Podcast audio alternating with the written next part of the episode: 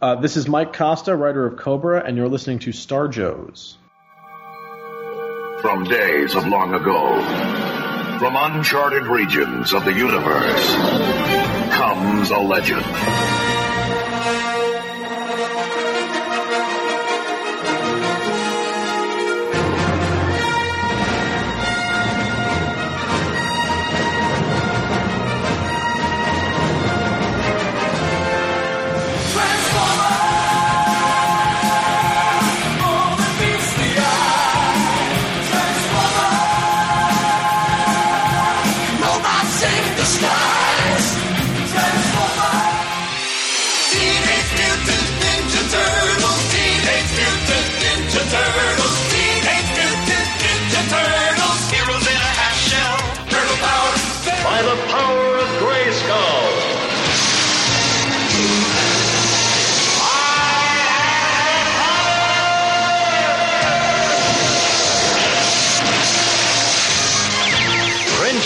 Became the mighty Battle Cat, and I became He-Man, the most powerful man in the universe.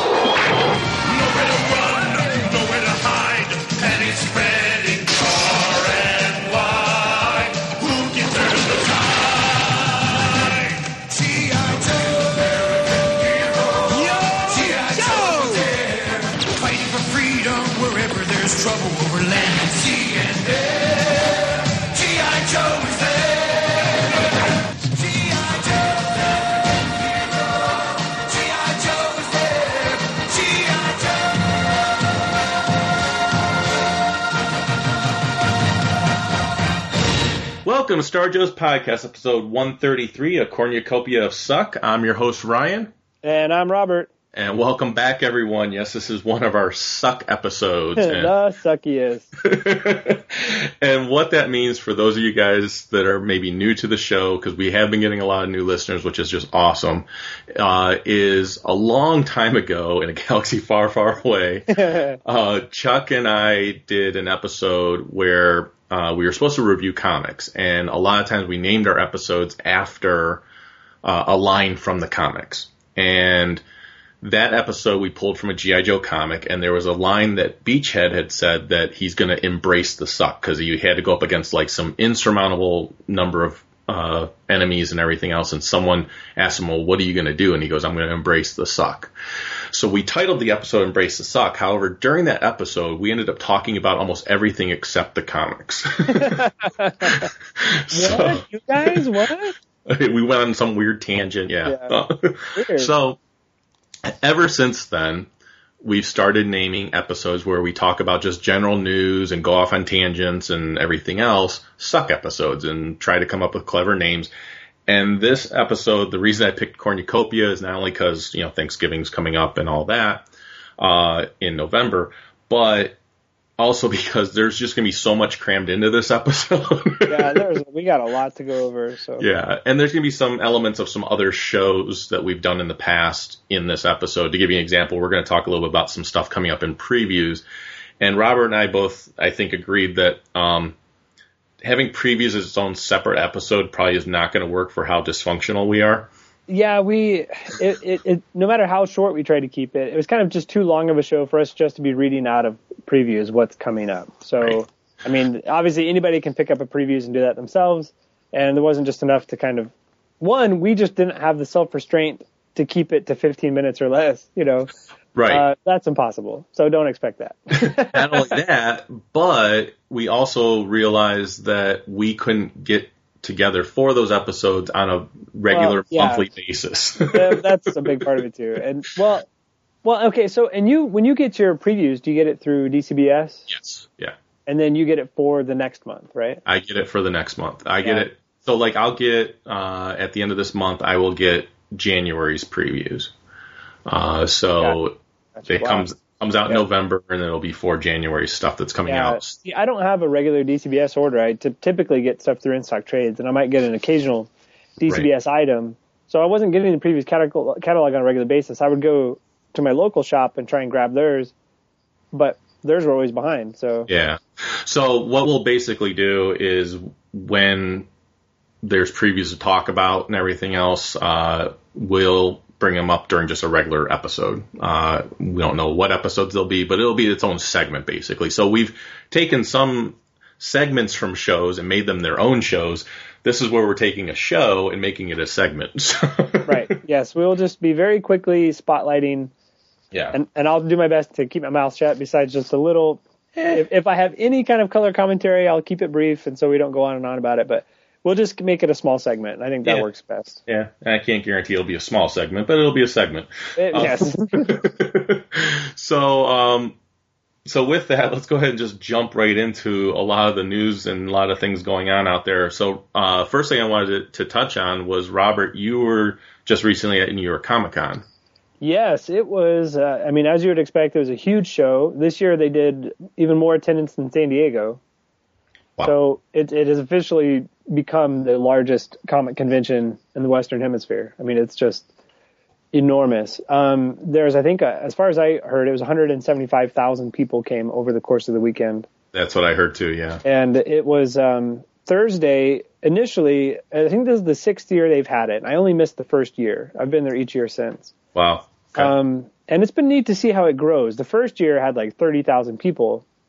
Um, and, you know, they hadn't got enough floor space for the show and there's like fire marshals there and everything. The second year they expanded. Each year they've expanded and have sold out. And so they're at now max capacity of the convention hall. I mean, it's, they use every square foot of this place. And, um, and so that, that's as, it'll never, attendance will never go higher than it is because that's as- the same thing with Right. San Diego. That's just as many people as you can they fit in that place. fit anymore, right? Yeah. And it's just, especially Saturday, you get human traffic jams.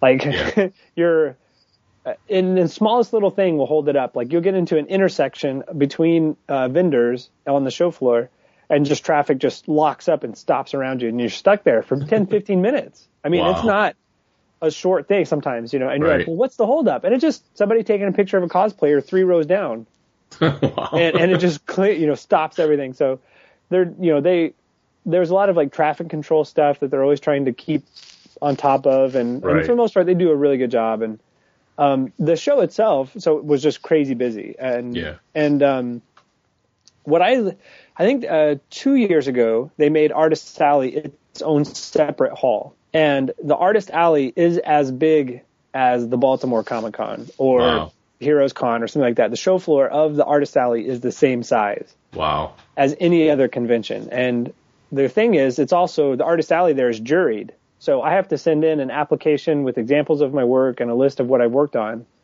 to get accepted. To be qualified, yeah. To, yeah, to be qualified to pay them 500 bucks for a table. You know? so I was like, all right, all right, Can you're you good enough. please We'll take my money? Yeah, exactly. Please, So, I'm uh, begging you to take my money. oh man, and even the next the next uh, highest amount for a table is at C2E2, which is run by the same people. yeah. It's run by the same company, and that's 400 bucks a table. Wow. After that, the next highest is maybe three. So New York is Yeah. they really get you. Well, But and I actually, I actually remember hearing on, um, I think it was on DC Noise, I heard Daryl Taylor say that even though this year was more crowded, it was more organized this year than than last year was. He said last Yeah. year was too hectic and too congested. So I, th- I think you know they the, the thing is what I've loved about the show is that they they're learning. They take it. They take uh, surveys of everybody who sets up at the show at the end of the show or email you later, and everything I've mentioned and I, I'm sure other people have mentioned they they take into account and, and adjust for. So they that's good. they take feedback and learn and grow from it. There's a lot of shows that don't. And, and oh yeah. they they know how they know what they're doing. I mean, it's probably the best uh, company. It's being run by ReedPop Okay. is the name of the convention, but they do conventions for not just comics, but all kinds of stuff all year round. So Right. And the thing is, too, I mean, if they didn't take into consideration that feedback and at least listen to it, even if they felt that, like, after reading it, they go, yeah, that's just not going to work for us or whatever. Mm-hmm. If they didn't at least do that, the show could really turn into a nightmare. Um, well, and I think honestly it's unfortunate, but that's what happened to the, a lot of the Wizard shows that Yeah. were huge in the '90s and early 2000s that just really dropped off. Right. And they still have those shows, and, and they're and they're still good for what they are, but they're not at all what they used to be. Yeah, and they and unfortunately they have a bad reputation too, and they're not all bad shows. I mean, I've heard people going to Wizard shows and they say they have a great time, and then I've heard people go to other Wizard shows and they're like it was horrible. So, Yeah. um, So you just you just never know um, with that, but unfortunately, they have developed a bad reputation for themselves. So Well, and then so th- this show in particular, um, there I didn't have as many cosplayers come by the table like as usual. Um, I'm sure they were out there. I just didn't see quite as many GI Joe cosplayers this year. Um, there was uh, uh, Sergeant Slaughter was there. I got to meet him. nice. So he had his own booth, and I talked to him for a bit, which was cool. Oh, so the actual Sergeant Slaughter. Oh yeah, not a cosplayer, like the dude. you know, Okay. Slaughter, yeah. Yeah. And then um which is funny because he lives like in uh North Carolina. Okay. And one of the guys I, that is in my studio, I never heard this story before, but he went to a bar that was like in a town not right in Greensboro area, but fairly close. Right. And he was in a bar and with some friends and looks over and he goes, "Man, that that dude looks exactly like Sergeant Slaughter." and then the guy sitting the bartender was like, "That is Sergeant Slaughter." They're like, "Whoa!" so he was just like, That's you know, there with some buddies, you know, having his own drink and stuff. And he's like, "That's amazing." So See, I would casually walk up to him and like sit down and like place my phone there and hit the record button on my phone and just start talking to him. informal interview.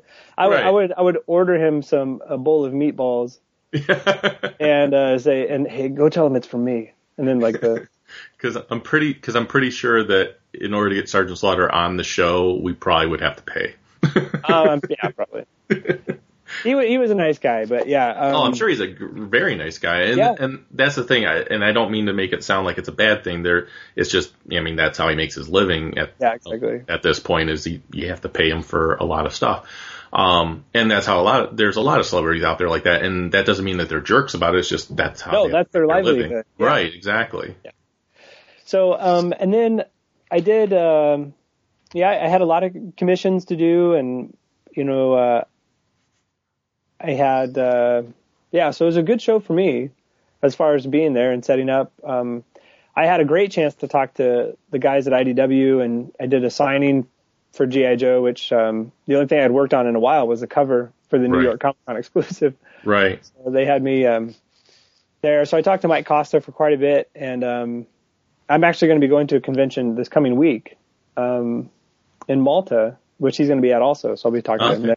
Very cool. But um, but yeah, I got to talk to John Barber and a few of the other IDW guys about some potential projects this coming year. So hopefully some things Well, will happen. We'll see. Not that not that I wouldn't be able to reach out to him myself, but when you see Costa again, just let him know that since he is going to be working on the Snake Eyes thing, that I will probably be sending him an email to get him on the show to talk about the uh, that title once it starts and everything. So yeah, definitely. because I thought about bringing him on, asking him if he'd want to come on ahead of time, but then I run into the the issue we had when we were when I interviewed Karen Traviss, which it was no fault of hers, but she couldn't really disclose a whole lot because even the first issue hadn't been out yet. Yeah. So I figure at least if I wait till the first issue comes out uh, and interview him, then uh, and we've had him on a few times, and like I said, he he seems to love coming on. So Yeah. so, uh, but yeah, put a little whisper in his ear, say, hey, you know, I will definitely do that. And then um, I got to see uh, Juan Castro too, who is my inker on Awesome. Snake Eyes. Um, he he lives in Tijuana, so he was able to make it and get all his paperwork ready so that he could uh, you know get a visa. And yeah, because he had a problem for a long time where he couldn't come. yeah, it was. He, I mean, it was like, well, I mean, because to do it, I think he had, he'd had to get a work visa. Right. Um, and then just trying to get that to apply to a freelancer was tough. And so I, I don't know if he how he worked around that, but he was able to get it all taken care of. So this was the first convention he was able to do at, at the show. That's and awesome. I wish I would have had been able to meet with him more or hang out with him more. Yeah. Um, him and the DC Noise crew, they were all Right. uh, able to do stuff, but I um, I had a lot of like because I teach with the comics experience and a Right. number of other things. So we had business meetings or dinners that things that I had to do, but Right. it was a it was a really good show. I got to you know me and Elaine got to hang out the whole weekend, which was always fun. And That's always fun. oh, and then do you know uh, Stéphane Roux Mm. Rowe? He's um he's done a lot of the Harley Quinn Oh, okay. issues and covers. He's kind of uh he has kind of an animated style to a certain Yeah. extent. Yeah. He I actually roomed with him in New York. oh, York. really? Um, and he is a fantastic guy. Like he is so awesome. He's so much fun. He's a he's a French guy. He's probably in his like mid forties, I'd expect. Um, Okay. But one of his first jobs, he went to an animated animated animation school in France, and one of his first jobs was working for Disney France, and he animated on the Goofy movie. Okay. and and then and so I was like, "What you worked on? I love that movie." so we were like all talking about it, but um, and then he got into comics, you know, five or six years ago. Right. And, uh, but that was it was cool to get to know him, and that was a lot of fun. Yeah, and and uh, now that I mean, once you mentioned like what he worked on and everything else, I was like, okay, I know who that is now because the name sounded vaguely familiar. But Yeah, he's done a he do- he does a lot of cover work. He's done Yeah. fill in stuff, and he, right now he's on like a Harley Quinn kind of regular thing. yep, yep. So Um, and uh, well, Chuck and I were at the uh, Ohio Toy and Comic Show. Yeah, I didn't realize you guys were going to have so much stuff. You guys had a ton of things. Yeah, so. Uh, I didn't realize we were gonna have so much stuff either. so basically, what happened was uh, our buddies uh, Aaron uh, and his wife Sarah and uh, another friend Ken, which is his cousin, they run Roma Collectibles Yeah, and just great guys. I mean, definitely check them out uh, on their website. I think it's just romacollectibles.com. You can Google it and find it. But they're like probably the most fair prices. They go to a lot of shows, so especially in the Ohio area or neighboring states. But they'll also travel quite a bit, like to a lot of other areas to set up. Um, I well, like keep they were to at JoeCon in, in Indianapolis. yeah, exactly. And, and I keep trying to talk them into going to Baltimore, and they said it's on the radar. So, Yeah. um, but they're just great guys. I mean, we've known them for God, it has to be four years now at least. Um, and we where we met them at. Uh, well, I met Ken because, or I knew of Ken because of the Geek Savants, and he listened to them, and I listened to them, and we would hear. He was known as uh, Ken Diesel on Right. their show, and I was known as Royal Lantern, and so we kind of knew each other that way. And then we first met at Super Show the one year, and that was the year before Right. you came. Yeah. And uh, so we met them there, and I met Aaron there, and we started talking and hanging out. And I think I actually gave them a drive back to their hotel or something like that that night. So we became fast friends. Wow, wow, wow, wow. right. so I'll um, get into that again. that was a huge hit in the last episode, by the Gosh. way. Uh, we'll get into that a little bit. Yeah, maybe. Um, because we have a voicemail too. um, Okay.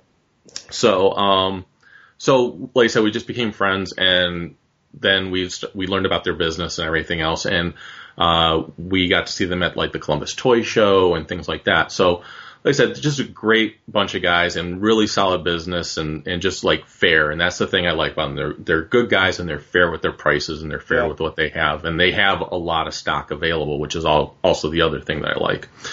So, um, and I actually bought off of them. Aaron does custom work sometimes, and he t- took uh, was it Chief Carnivus from the um, D, uh, the Master Universe Classic line, Mhm. and he re he customized him into the Pirate Lion from Battle Beasts. Whoa. It is the most epically awesome looking figure, and he puts it right back in the packaging. Oh wow. And he created a label that said Battle Beasts on it and put that in there and Oh everything. Oh my gosh. I'm gonna have to. I, I've been looking for somebody to do a, a custom, a few custom jobs for me. So Yeah, definitely reach Yeah. out to him because I'm Yeah. sure he, I know he has a lot of fun with it. Uh, at the Ohio Toy and Comic Show, it was their first. If I understand right, it was their first year doing it. But what he had there was a Black Series Stormtrooper Mm-hmm. painted up like Deadpool. and it was done so well that I walked past, and you know what the Black Series boxes look like, Yeah. of course. So all of a sudden I look over and I see a red Stormtrooper just out of the corner of my eye, and I was like, "Did they do a red Stormtrooper?" oh, so you thought it was like an official? Right. So I walk over and I look at it, and then I realize it's a Deadpool uh, paint uh, paint job on it. So I was like, "That is awesome!" And I almost bought it, and I was like, "No, that's not what I'm here for." And, it, and I didn't buy it. And then guess who bought it at the next toy show that he went to? Who? Travis. Our buddy Travis. He sent me a picture. He's like, "Look what I picked up." I was like, "You bastard." But he's a bigger Deadpool fan than I am. I'm not Yeah. a huge fan of the character, so I was like, I was okay with it. Um, but yeah, he does an amazing job. So this was their first year of doing it, of doing the convention, to my knowledge. And uh, so they just asked us, "Hey, would you guys like a table? You could promote the show, and you guys can sell some stuff if if you'd like, and everything else." And I was like, "Yeah, that'd be fantastic." And uh, Chuck definitely had some stuff to sell, and I had some stuff to sell, and so we were like, all right, let's go. So uh, Chuck and his girlfriend uh, came, and then our buddy Nick came, who you're familiar with. Yeah. So we all packed into my car with all of our stuff, Yeah. which that all was fit in your car? it all And fit in my those- car, And all you guys? and all of us. Yes, it was a an amazing Tetris feat that I Right, did. I. So um so we get there and uh found out that at the show he hand selected all the vendors oh, wow. because he knew they were all people he could rely on to be there. Right. Because of course some shows you you know someone says oh I'll be there and then they don't show up or whatever. Yeah. So so we get there and we start setting up and we realize we just have a ton of stuff. Uh, so I actually brought like this makeshift uh, shelf unit that I had in my basement that I was planning on throwing out anyways. And I had disassembled it and then reassembled it there. Well, that didn't hold up as sturdy when you reassembled it Oh, okay. because we piled everything on it and then I went to go look at something and someone else wanted to look at something and all of a sudden the thing just fell over with all of our stuff. and luckily it was before the show started and there was these really awesome guys behind us that had a um, an extra plastics uh, stand type thing Oh, and they asked us if we'd like to use it and we are like sure so we set the one I brought up back up and didn't put as much stuff on it and then we set theirs up and put some stuff on it and that worked out perfectly right. Cool. they gave us a front and center table, which is so, like right as you come in. as soon as you came in, you saw us, Wow, that's cool. which was very cool. Um, so we wanted to, or I wanted to at least do a show while we were there, like an episode with Chuck and me and, you know, Yeah. stuff. Unfortunately, we were so busy, we didn't have time to do a show. Right. So- You're just running the table. right. That's hard So- work, isn't it? It is. You're just constantly talking to people. And, Yeah, constantly talking to people. Yep, and we may have gotten some new listeners. I had flyer. My wife helped me design a flyer. Yeah, I like those. Those look good. Yeah, and I've got plenty of extras for future shows and everything. And uh, so we talked to some people about the show and put flyers in their bags and stuff like that. Um, the things that sold the most, though, and and this is nothing. This is not a bad thing. It's just the type of show it is. Admission was free, so Right. people so people came and they were able to just come in, which was a smart move. However, that did bring a lot of the uh, people that don't want to spend a lot of money or aren't expecting to spend a lot of money. Yeah. Um, so the stuff that sold the best for me was the comic books that I brought, which I was selling at 50 cents a piece or three for a dollar. Mm-hmm. Um, and my loose action figures. Yeah. I, I did not sell one action figure that was carded, and most of those were at ten dollars a piece. And they were good. Wow, action, they were good action figures, and none of them sold. Yeah, it's it's really interesting. Every show is a little different, right? Yeah. So th- that that's the thing is when that's the only downside to doing free admission Right. because you you think, oh, well then that allows them to spend more money on the show floor, but instead actually what it does is it makes people coming in they just want either s- small quick impulse buys. They're looking more Yeah. for like swap meet Yeah. type mentality as opposed to a convention show where you're going there to find hard to find items you can't find at the store, but you're willing Right. to spend money for it. I mean, that's Right. two very different mentalities. Yep. And I even put at about halfway during the show, I even put on one of the signs. I actually wrote underneath the price saying ten dollars a piece unless otherwise marked. I put prices are negotiable. oh my gosh! See, if I'd have been that show, I probably would have bought you out. It's ridiculous. right. So I can't. I can't resist the. Man, I can't, oh, yeah. $10 Like if someone came up to me and said- Yeah, So, if someone I- came up to me and said this is ten dollars, would you take seven? I would have gave it to him for seven. I would have Ah! oh my gosh, we got to work out some deals outside of the show. I'm telling. I know, I know. Um, Well, so- that's like I say. You know, in New York, it's funny because there's stuff that might even still be on the shelves, right. and you go to cons and they're selling it for twice the markup, or even Yeah. sometimes three times. They had a white Boba Fett there. I sent you a, a Right. picture. I was like, "Hey, you interested?" It was like sixty bucks, and you're like, "Not for that price." yeah. Well, and that was because I know that I had heard the news that uh, Walgreens is going to be sending out cases of just the white Boba Fett's in November, um, Yeah. supposedly. So I'm hoping it'll be a little bit more easy to get my hands on it as long as I'm willing to wait, which of course I'm willing to. Um, but I was even able to find white Boba Fett online for like 45 bucks. Yeah, so I'm like, just I'm not going to pay kind of a- 60 bucks for. Well, and a lot of the vendors too, like if you buy one or two items, you know, they, they start knocking down the price for this or that. Yeah, But yeah. and I'm not, I'm generally because I've been on the other side side of it. I typically don't go there to haggle. Like Right. you know, I want people are pricing it to try and make back their money. They're not trying to like screw you. They're just trying Right. to make back their money. I Right. mean, that's that's what they're in business oh, for. oh yeah, absolutely. But I mean, so I, I'm never, I'm not a good haggler. I've never been one to do it. I don't enjoy it either, but Yeah. I've learned at these shows to at least say, "Hey, would you be willing to take this?" And Yeah, and, they will or they won't, you know. Yeah, and not insult them. Like I'm not going to take a three hundred dollar item and go, "Hey, would you take a hundred? Yeah, Uh, exactly. You know, but uh, there was uh, basically after the show ended, Aaron came up to me and asked how we were doing and everything, how everything went. And uh, another thing he did very smartly is, and he stole it from uh, the Columbus Toy Show, and he admits he admitted at the show that he stole it right from them. so I don't mind saying that. But he had raffles throughout the show. Oh, which- it's just, it's smart. Yeah. so you had tickets, which caused people to want to stick around because they could potentially get something for free. right. So that was really cool. Um, and uh, it did die down a bit during the lunchtime, like around twelve thirty to two o'clock. It really kind of dipped for a little while, Yeah. uh, but then it picked up again. But that was fine because it allowed us to get some lunch for ourselves. was this on, uh, this was a Saturday, right? this was on a Sunday. Oh, a Sunday. Okay. So just Yeah. a one day Sunday show. It was a one day Sunday show, yeah. All right. Um, but yeah, it was it was a lot of fun. Uh, got to talk to a lot of people. Travis was there, uh, and he was working. He lives in that area, uh, which is in Dayton, Ohio area.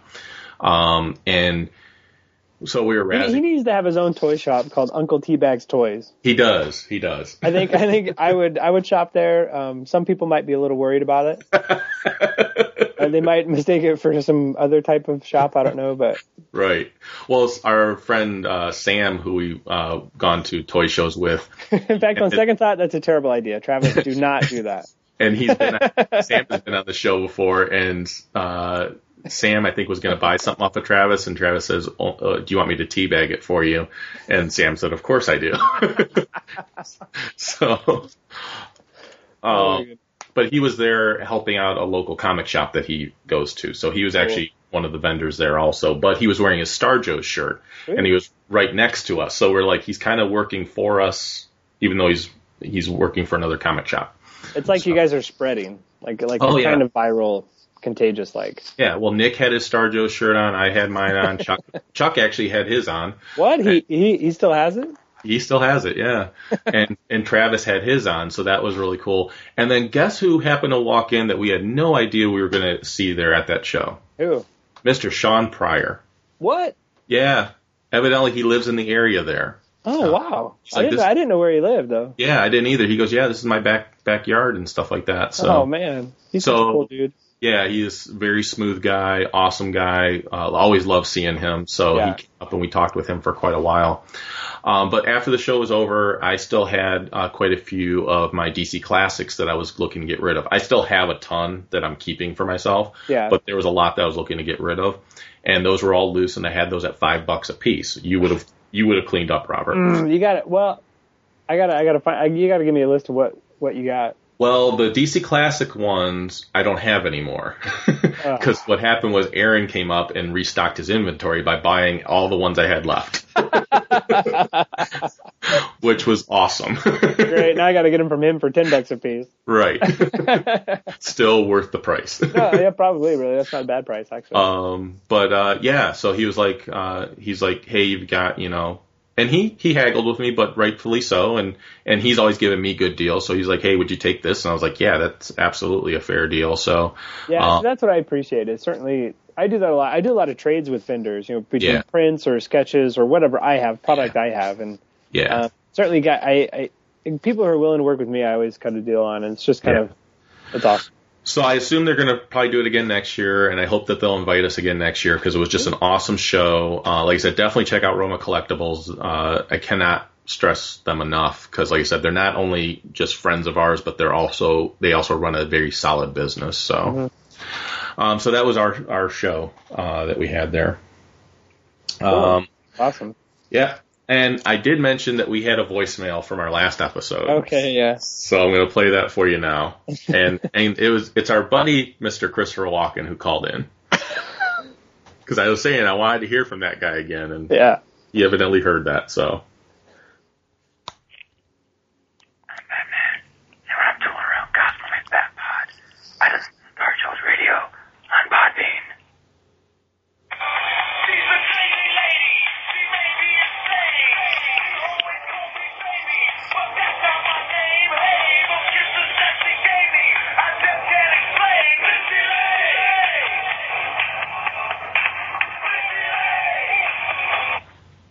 baby. Miss Elaine, you got me running on a treadmill. Let me tell you, I got a fever. and the only prescription is more conch shell. I gotta have it, baby. Wrapped in an oil skin. Hey, Chris, where you been? Ryan said, I gotta hear again from that guy. I've been at the South Pole Rec Center, 1069, with knee-high socks and shorts bind. Undefeated ping pong champ. Snapping that ball with paddle in hand. Anastasia. To Cobray. Waiting thighs. Lady Jaye. And Cover Girl. A natural blonde. Deadly red. With her crossbow bombs. Conch shell, baby. Lay it on me. Like Destro. Put Major Blood on a desk. I'll settle for the rest and relaxation. AKA Robert and Ryan. Show today. Where you been hiding, that Shannon Gallant? That guy, it's friggin' hilarious. I haven't laughed so hard in many moons. It's ridiculous. His wit is like razor sharp. And when him and Robert flow, it's like the ancient art of weaving with guitars. I hope Charles Everett didn't go too far. I missed that guy. And speaking of Duke, I looked. In 1983, Toy did have the double colored look. The Sunbow artist must have been late to catch up. But anyway, I got other things to do today. Like little orphan Annie said, I'll start at the top in case I drip.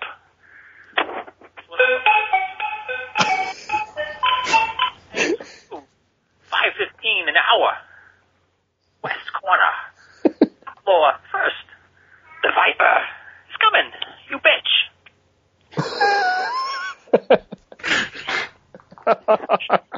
So that was that.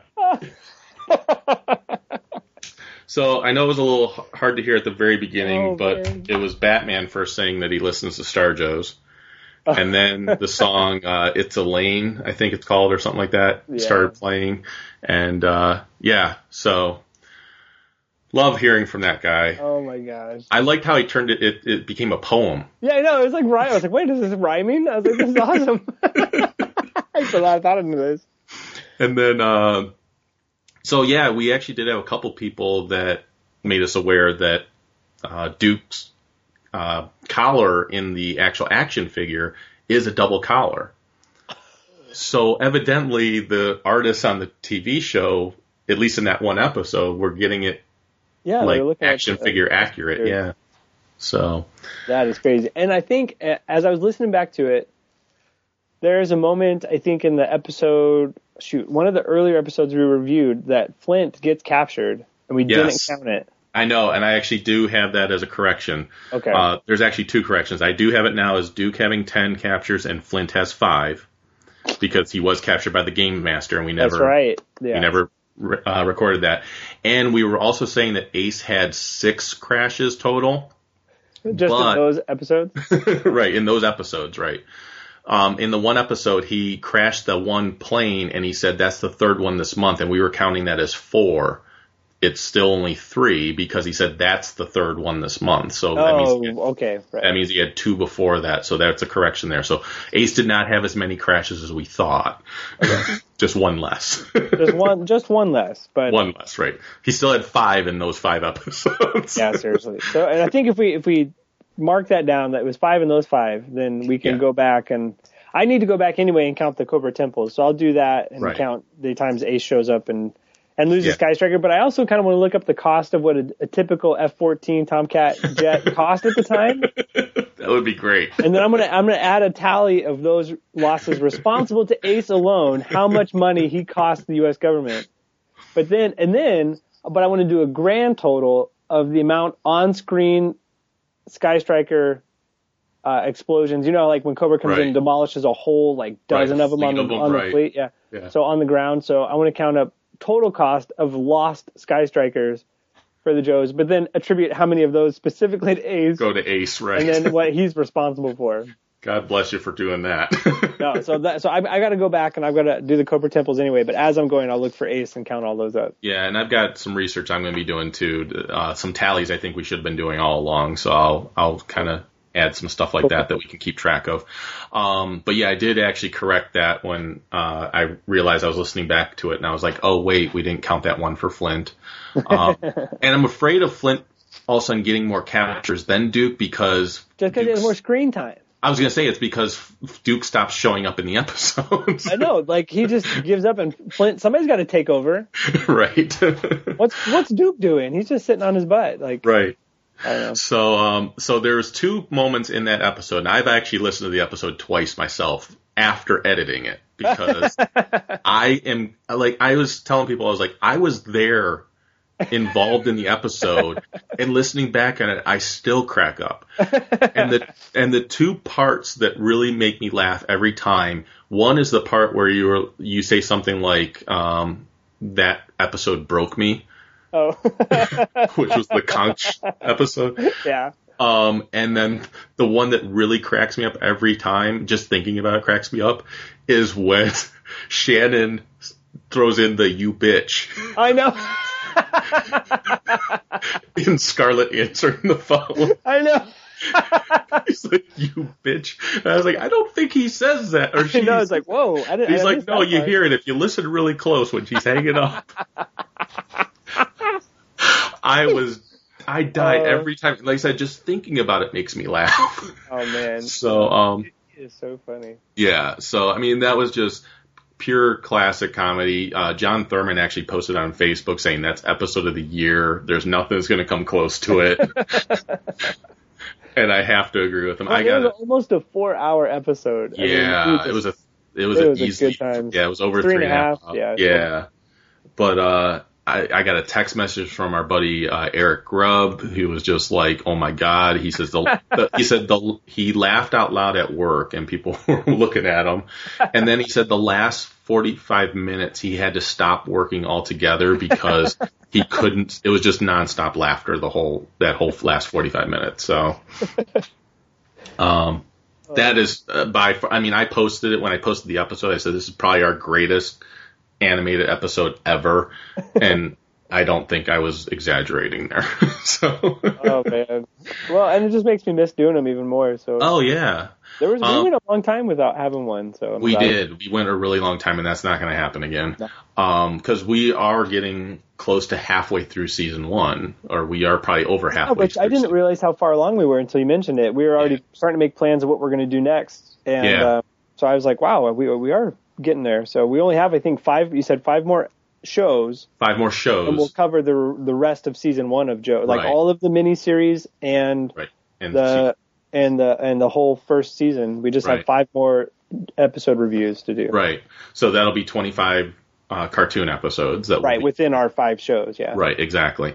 And uh, and what Robert and I have talked about doing, it will be will be temporary. It's not going to be ex- as extended, but we're going to do a diff after season one's over. We're going to do a different cartoon for a short period of time. Just to give us a break, give everybody a break from Joe, and Yep. we'll go do another show, and then come back to. Yep. And we're not going to announce what that show is yet. Nope. We'll announce we'll announce it when we get closer to the end of the Joe stuff. But then we'll come back to Joe right after we do those other cartoons. We'll come right back to Joe, and I guarantee you the uh, the other cartoon is going to be just as hilarious. So I, it's going to be kind of hard.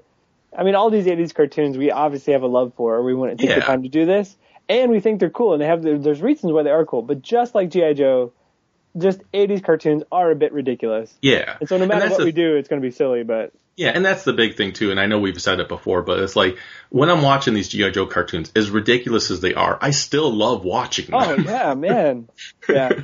So, um, but one thing I wanted to uh, mention is uh, related to the show, something and and kind of going back to the the toy show thing, um, is we didn't do this last year, but we've done it in past years. Is we're bringing back the toys for Tots Drive. So Yes. um, we've done this every year since the show started, and the only reason we didn't do it last year was because right when we would have started putting it together and, and everything is when Chuck and I both found out we were losing our jobs. Right. So we kind of took the year off because Yep. we were we were having to search for jobs rather than buy toys and and for the needy because we were kind of the needy at that time.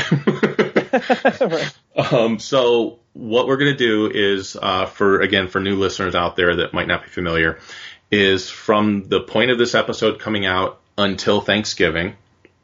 Uh, you can go on our website and there is on the which is starjoes.com just type it in and it'll take you right to our website on the right hand column there's a spot that says donate republic credits and what and you can click on that and you can use like paypal i think you can even just use a credit card or anything like that and you can donate any amount you want whether it's a dollar five dollars ten dollars whatever you want it doesn't matter we don't ask you guys for money throughout the year but this is the one time we do and it's all the money, 100% of it, whatever you donate, goes towards Toys for Tots. And I donate some myself, and I know Chuck usually does, and, and everything else.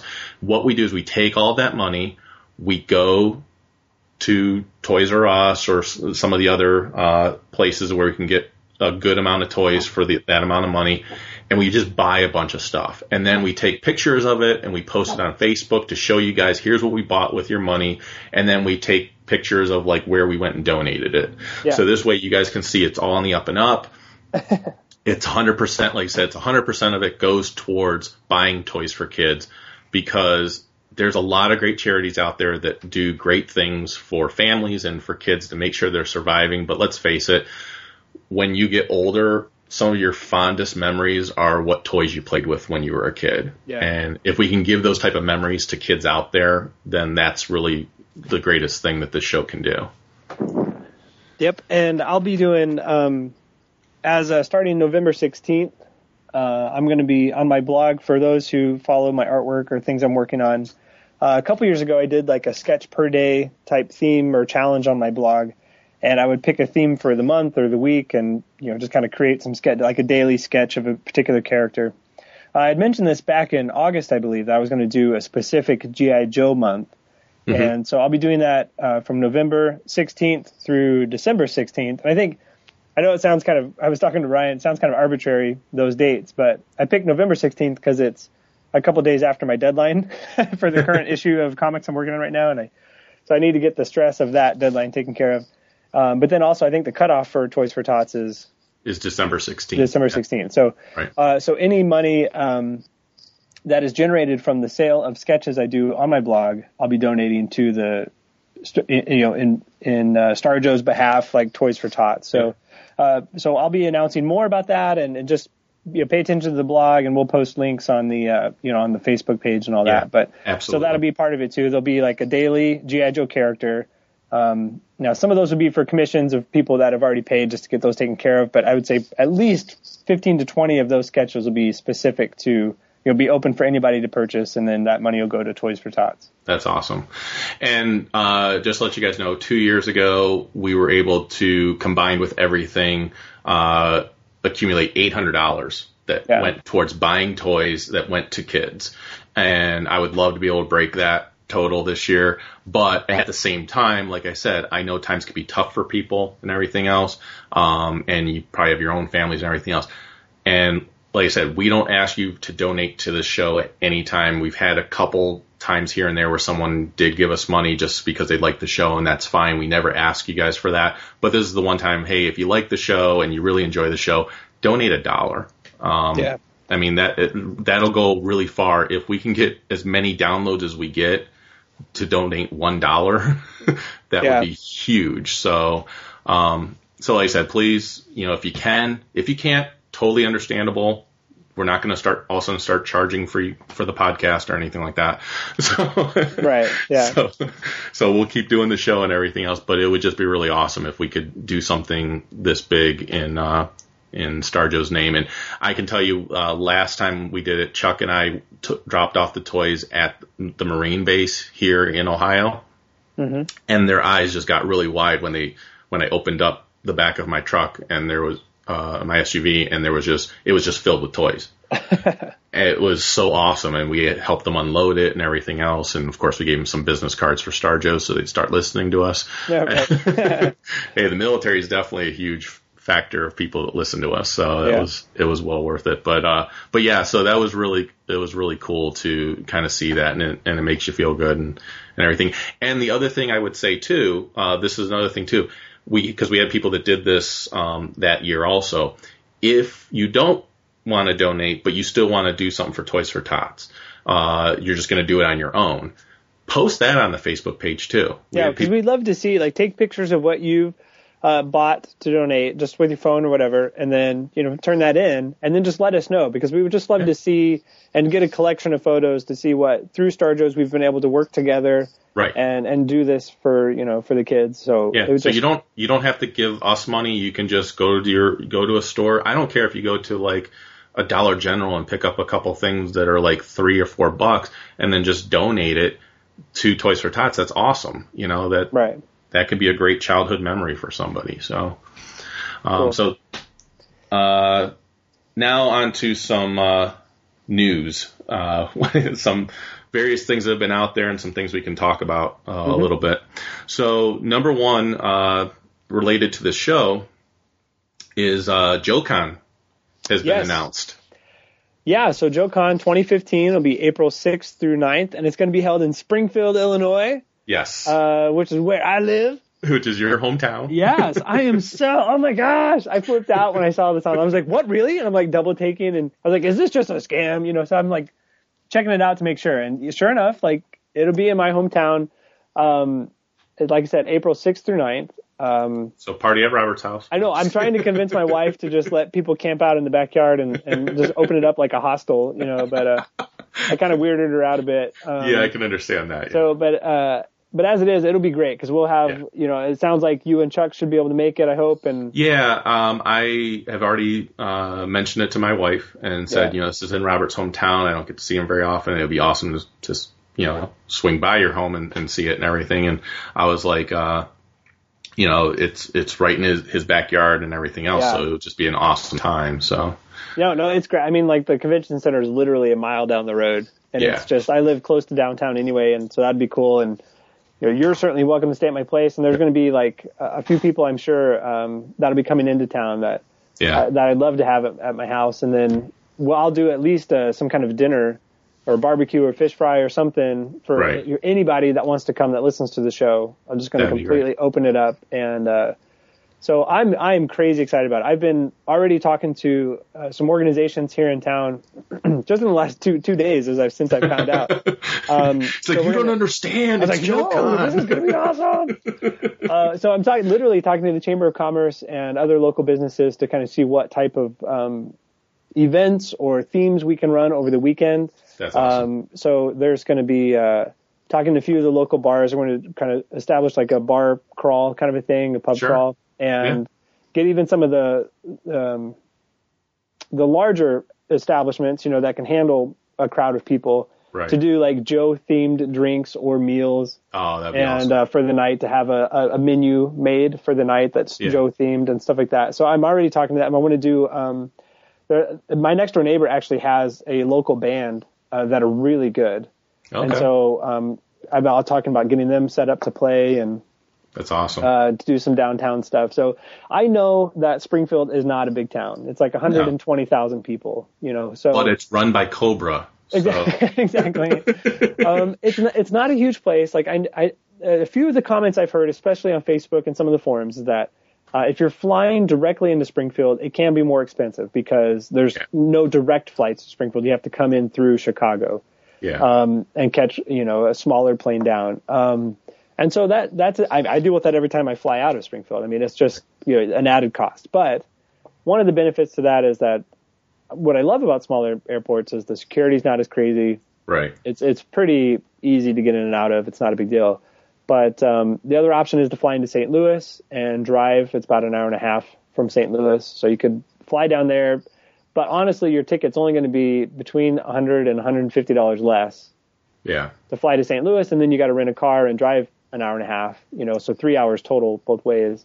Yeah, and I, I mentioned to you, I think I'm going to end up driving, uh, but I have to like map quest it out to see how far it is. I think it's probably right around the same amount of distance as it would be for me to drive from here to Baltimore, which I do every year. So it's like six to eight hours, right? So- yeah, yeah. So if it's if that's all it is, which I assume it is, um, Yeah. I'll I definitely would be driving. So Yeah, and then um, and I and I know the Con Hotel rate is uh, the Hilton, which is it's not um, directly connected to the convention center, but there is like a tunnel hallway that you walk through, Yeah. a, a corridor that you go through that is connected to the the you know you take an elevator down um, to the bottom floor of the hotel and you take the corridor over to the convention center, and that's just the only access to that hallway is through the hotel. So it Right. it's technically the uh, convention hotel. Um, well, I have claimed the couch in your studio. Yes. Which, uh, yeah, no, we've got plenty of room. So, but then, but just to let people know, I mean, there is, there are a few other local downtown hotels that aren't Yeah. like chain hotels, but, um, that you could do that. Are probably a little bit cheaper than the Hilton. I think is set at $140 a night. Um, but just a five, 10 minute drive away from the convention center, you have all the chain hotels you could find, you know, that will range between 40 and $100 a night. Which Um, is not bad at all. Yeah, so there, there's there's a lot of reasonable hotels. There's even like bed and breakfasts in the area for you know, less than the Hilton hotel. So yeah. yeah. um, And the great thing too, you were mentioning about Springfield being a smaller town. The the great thing about a smaller town is a lot of times they're more willing to make an event a real event uh, because it, they know that that means good commerce for them and everything else. yeah, So, exactly. They'll they'll put. Um, I mean, just uh, you know, you think JoeCon is not a big convention. There's Right. roughly between a thousand and two thousand people that'll show up. Right. But when you take that in a ratio to a smaller town, that's Right. a big influx That's a lot. Yeah. business. You know, because all those people are going to be going out and eating in the downtown area. Like, Right. that's a thousand more people on a weeknight. You Yep. know, to, to hit all the, the the restaurants and things. So And that's a thousand more people for the locals to be like, "What the hell is this JoeCon thing?" you know, uh, I just I can't wait for people in cosplay to go around downtown. It'd be awesome. So, um, I'm personally I'm gonna be I'm gonna set up and I'll have a booth uh, instead of just a table. I'll, I'll try and do a full booth so I can spread everything out. Um, I'm gonna be doing a few convention exclusive things. Uh, I'll get some sketch original art uh, plates. It's uh like a thicker stock than just a sketch paper. Um, that'll have a, a logo on it and, and specific to the show that I'll be doing over the weekend. And then I'll have a few exclusive print sets that I'll only print for this convention. Um, telling you, we have to work on a uh, animated, just a GI Joe animated print Oh. with like Ace crashing a plane and Duke being in handcuffs, uh, torpedo Bikini. Yeah, torpedo shout, shouting out, tor- "Hey, it's torpedo!" and Deep six with deep six with a grumpy face in the Right. corner, his arms crossed. Yeah, Bazooka and Cobra Commander tumbling down a hill. holding hands, just like we're falling down. Right. Oh my gosh, with bazookas uh, shooting off of stray rocket. Yeah. yes, yes. So No, no, I, it'll be. Um, no, I'm just incredibly excited Yeah. about it. So, uh, it obviously we we've been to that the JoeCon in Indianapolis. I've been to a few others before that. Uh, Yeah. I wasn't able to make the New Orleans or the last year in Dallas, so I'm excited for one. I was gonna, I was planning on going to it this year anyway, but then find out it's in my hometown. I'm just so Right. ecstatic. So Yeah, and and I actually remember saying that you know if JoeCon was close again, I would I would definitely look into going. And then I find out it's gonna be in Springfield, which is your hometown. I'm like, well, how do I not go? I know, I know. I'm I'm so excited. So everybody who's listening, please come. It would be awesome. Yeah. You're, you're welcome at my house for the for the fish fry. right, exactly. um, so I also uh, got some Star Wars news. Yep. Uh, so a few weeks ago, they announced that filming for Star Wars Episode Seven was soon to be done. They said it'll probably be done in the next few weeks. Well, it's been a few weeks since then, so I'm assuming that the live action filming is done now. Right. So they're just going into post production at this point. Yeah, point. which is freaking exciting. Oh, I know. I cannot wait. I'm. I have so. I am so excited for this. I think Yeah. just uh, the proven production quality yeah, of who's handling the movie yeah. um, is is it's just going to be phenomenal. Yeah. I just cannot wait for this. and uh, according to Facebook posts, because I'm of course connected with like StarWars.com and all that type of stuff, it's 418 days from the time of this recording. So, Man, so we're counting down. And I guarantee you, the day that it's 365 days, I will have a post on Facebook to remind everyone that it'll be one year. Yeah. we'll have episode seven out. So, so that's exciting. Um, speaking of Star Wars, uh, in the comic side of stuff, Uh-huh. Star Wars number one from Marvel comes out in January, and it's going to have 14 variant covers. What? Yeah. Jeez. So I initially was like, I am going to try to get all of them, and then when I saw it was going to be 14, I was like, there's no way in hell. I know. Jeez, man, that is Be- a lot. Only because I know some of them are going to be those ones that are going to be like $125, $250. Like There's it's just, super rare retailer incentives. yeah, I'm just not going to be able to afford it. Um, I, You know, I could I under- afford it, but I would then be have to live in the streets because my No, wife. I kicked me out. understand the marketing value of that, obviously, but it just it's just what happened in the '90s. It's just a saturation of the market, and I'm like, Marvel is willing to pay 14 different artists to do a book, or maybe one of them's a blank or whatever, but just Yeah, they're one willing of them to is a blank. yeah, so they're willing you to know I'll pay. be getting that one. Oh man, that'd be awesome! I can't wait for that to come out. But so there'll be you know 40, 40. What am I talking about? 13. Um, you know, artists on. The, I'm like that could be the first year's worth of covers. oh yeah. You know what I mean? I just kind of, it just seems like Well, and one of them is an Alex Ross cover, soon. which is no Yeah. surprise. Well, you know, Yeah. and maybe do do a, a regular number one and one, you know, like an A B cover, like IDW does, like an A cover, B cover. Right. So you can choose which is your favorite, and then maybe one retailer incentive. or a uh, a convention exclusive or something like that. Yeah. And I'm But like, yeah. that would get if if that's three covers a month, just on the first month alone, that almost gets you through the first five months. Oh yeah. Yeah. Well, like I said, there's gonna be an Alex Ross one, and then of course there's the Alex Ross sketch variant, Right. which that's gonna be the really pricey one. Yeah. Um, either one, the sketch variant especially. Um, there's gonna be a Diodato one, I believe, Mm-hmm. um, and there's gonna be a Diodato sketch variant.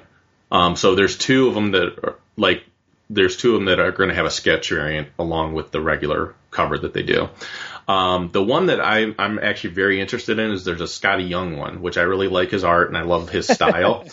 And the cool thing with his is it's going there's going to be a Skottie Young variant for the Princess Leia issue and a Skottie Young variant for the Darth Vader issue, and they're going to be interlocking covers. That's cool. So that'll be pretty cool.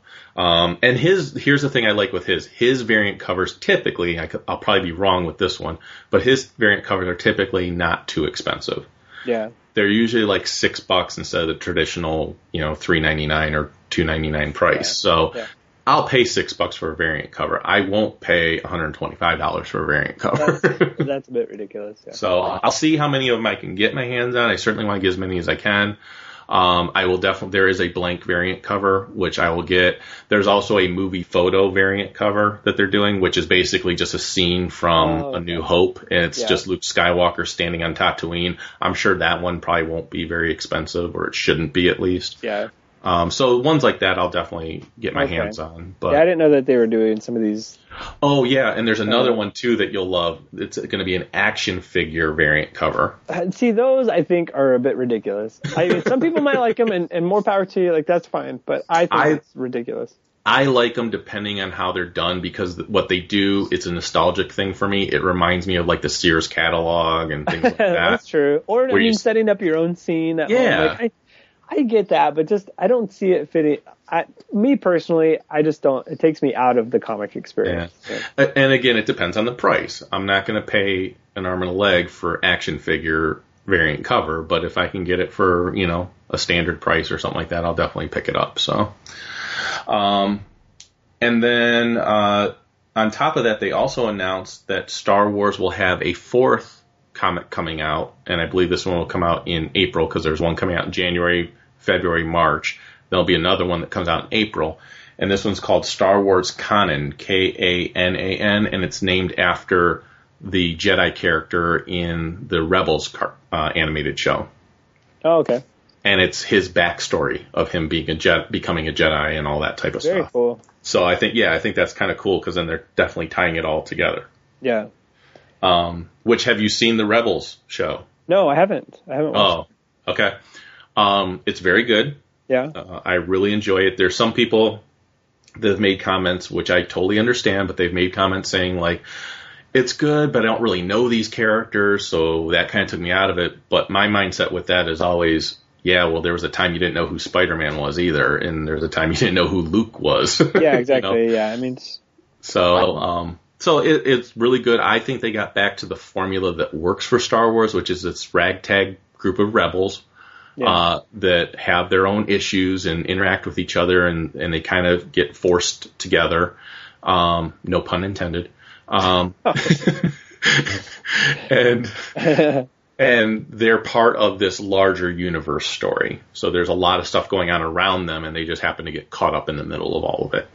So you know, you got your astromech droid in there, who's a little bit crank- little bit cranky. You got your you got your uh, young character who is strong in the Force and is going to be taught by an, an older uh, Jedi. Uh, you've got your pilot, you know, of the ship and everything else, and the ship is a cool ship, of course. yeah. So, um, so there's some cool characters. There, there's a love interest character there too that's part of the group and everything. So it is really cool. Um, in the second episode, so there was an hour long premiere episode, and then in the second episode, I believe C3PO and R2D2 appeared. Oh, cool. So that was cool. Yeah, I'm I'm glad they do that and they tie it together that way. But And James Earl Jones is providing his voice to Darth Vader when Darth Vader appears. what? Yeah. so that's pretty cool. Um, you'll be excited about this, Robert. Uh, well, maybe. Uh, Young Justice Invasion is coming on Blu-ray November 18th. Oh So- wow. So they did the first group of uh, Young Justice on Blu-ray. That's already out, Yeah. um, which I never saw in the stores, but I know you can order it on like Amazon and stuff. Right. Um, so the the conclusion of it is coming out on November 18th, and that'll be the Young Justice Invasion stuff, Right. uh, where they jumped ahead like five years That's or something. basically the second season. Yeah. Yeah. So Which that- I I had them I got them like through iTunes when they were coming out. So it's like I I have them kind of and I can watch them whatever. But um Yeah. that would be cool to get them on Blu-ray. uh, the Blu-ray will also have commentary, as- I think, on a couple of the episodes, especially. Oh, yeah. I think, especially I think the last two episodes. Cool. They mentioned that, so I was like, it'll be kind of interesting to see like what they say in the commentary as far as was there more plans on where they were going to go with it and all that type of stuff. Yeah. Um, then, uh, also related to the show, there was some rumors again popping up recently of a GI Joe Black series, uh, which would be the six-inch figures. Um, the Just rumor, take all my money, I know, all me of it. What? They're already taking all my money when it comes to the Star Wars Black. I series. know. I know. Um, so the rumor surfaced on HissTank, and people are like, "I'm going to wait till there's a credible resource," only because HissTank, you know, it's just posted by every everyday people that say, "Hey, I heard this," or "I heard Right. that." Yeah. You never know. So it's not that HissTank isn't credible; they're they're actually an awesome site. It's just Yeah. it's just that it's posted by who knows who. So Yeah. Well, there's times where I've just posted concept art or something on my site, yeah, and then they go four threads long or four pages long of speculation of what it's for, and it's like it's not for any of that. It's you know just what I mean? But I just right? yeah, it's just a drawing, or I couldn't divulge at the time what it's for, and they they see it and then they speculate, and that's part of the fun, right? Yeah. You just think about what it could be for. But, Yeah, and there's a lot of people that are making comments saying, "Oh, this, you know, this is just a rumor. We heard this rumor before. It's not true." Blah blah blah blah blah. blah. And I'm like, yeah, but it's still, like you said, it's still fun to speculate. It's Yeah. still fun to think about. So the rumor was that at San Diego Comic Con next year, Hasbro is going to have a GI Joe Black Series exclusive to roll out the waves, and the exclusive will be Snake Eyes with Timber Oh man. and that they would come out with a regular Snake Eyes without Timber later on as Oh, part as part of the first wave. Which, What would be cool is if they made the exclusive like Commando, yeah, and then and then the regular wave is the Visor version two or something yeah. like that. Well, I even thought it'd be awesome to have Snake Eyes with two heads, like where you can not, Yeah. not two heads on him, but Like like too bad, yeah. right, right, but actually have where you can remove his head because they've done that before with characters. Yeah. Um, like the Darth Maul character has two Right, separate heads. true. Yeah, there's one- the one yeah, with the hood and one without, right? So, um, so I think that would be pretty awesome too. Or if you made that part of the exclusive, is that the exclusive has two heads and timber. Um, but it kind of makes sense that they would have something like that because the Boba Fett exclusive that came out had Boba Fett with Yeah, and Carbonite. Yeah. and that was the first figure that came out. So who knows if this is actually true? Uh, but it's kind of fun to think about because if they're done in that much detail and that type of style, I would lose my mind. And like you said, I would go broke. I'd have to get a second I know if it if it was like, you know, 80s specific. yeah, If if all the you know just like just like Star Wars, you know, if it's that much attention to detail of their original costumes or uniforms in this case, like, oh man, I would lose it. basically, if they went with the 25th anniversary style, Yeah, exactly. which but is just what six they inches, went, yeah. but six inches, yeah, it would be amazing. I've got, Um, I, I have a I have a six inch Snake Eyes that was some weird um, Chinese knockoff or something like that. Oh, but wow. it is completely Snake Eyes. It comes on a base that is stamped GI Joe, and it has the Snake Eyes specific sword. That's awesome. I think I've posted it either on the forum. It's been a long time, yeah, I do remember that now. but um, yeah, but I, I love that, and I was just like, oh man, if they did a whole series of these this size, I'm just a sucker for yeah. anything six inches. Like, Whoa. well, act, action figures, anything. I'm sorry, I was channeling Shannon right then. I know, man. Oh, and my lucky Chuck is not on the show tonight. Yes. Um, which reminds me, going back to the voicemail real quick, um, I want to reassure people when it comes to Chuck, because he mentioned Chuck in the voicemail. Yeah. Um, Chuck is, is fine. He is not dead. He is not dead. He Yeah, is- I've heard from him. Yes, he has not been he has not been kicked off the show. He's still part of the show. Um, it's just really tough to coordinate right now uh, because our It's hard schedule. enough for us, the two of us, to get Yeah. together.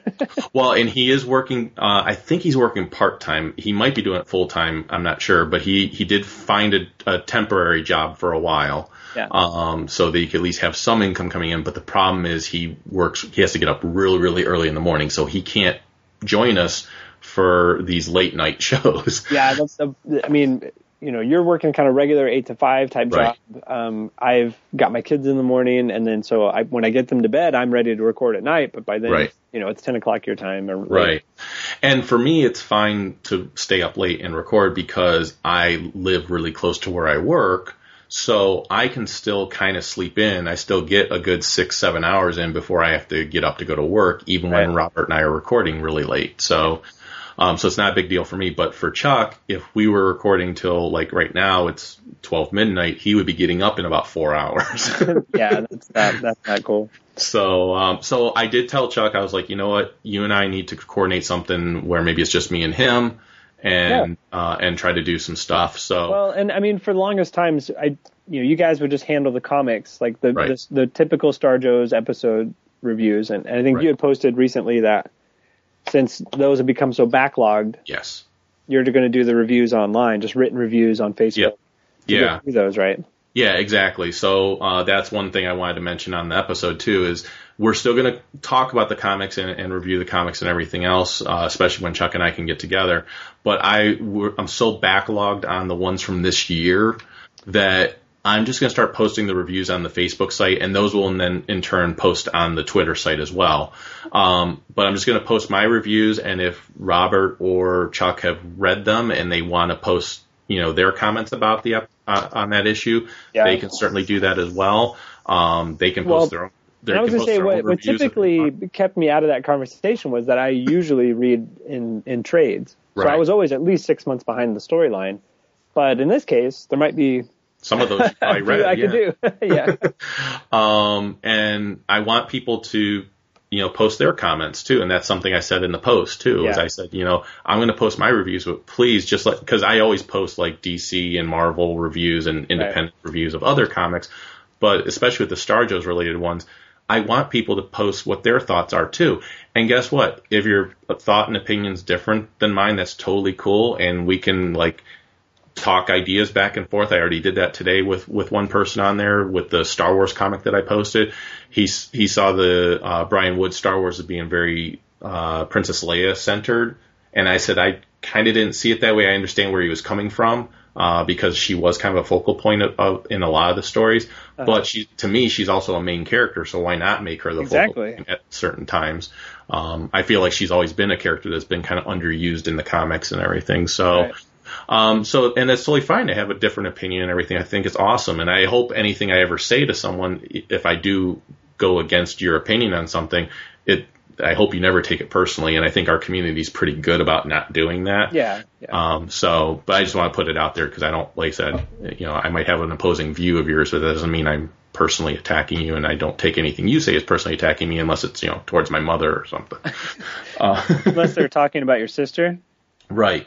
No, that, that you don't even care about.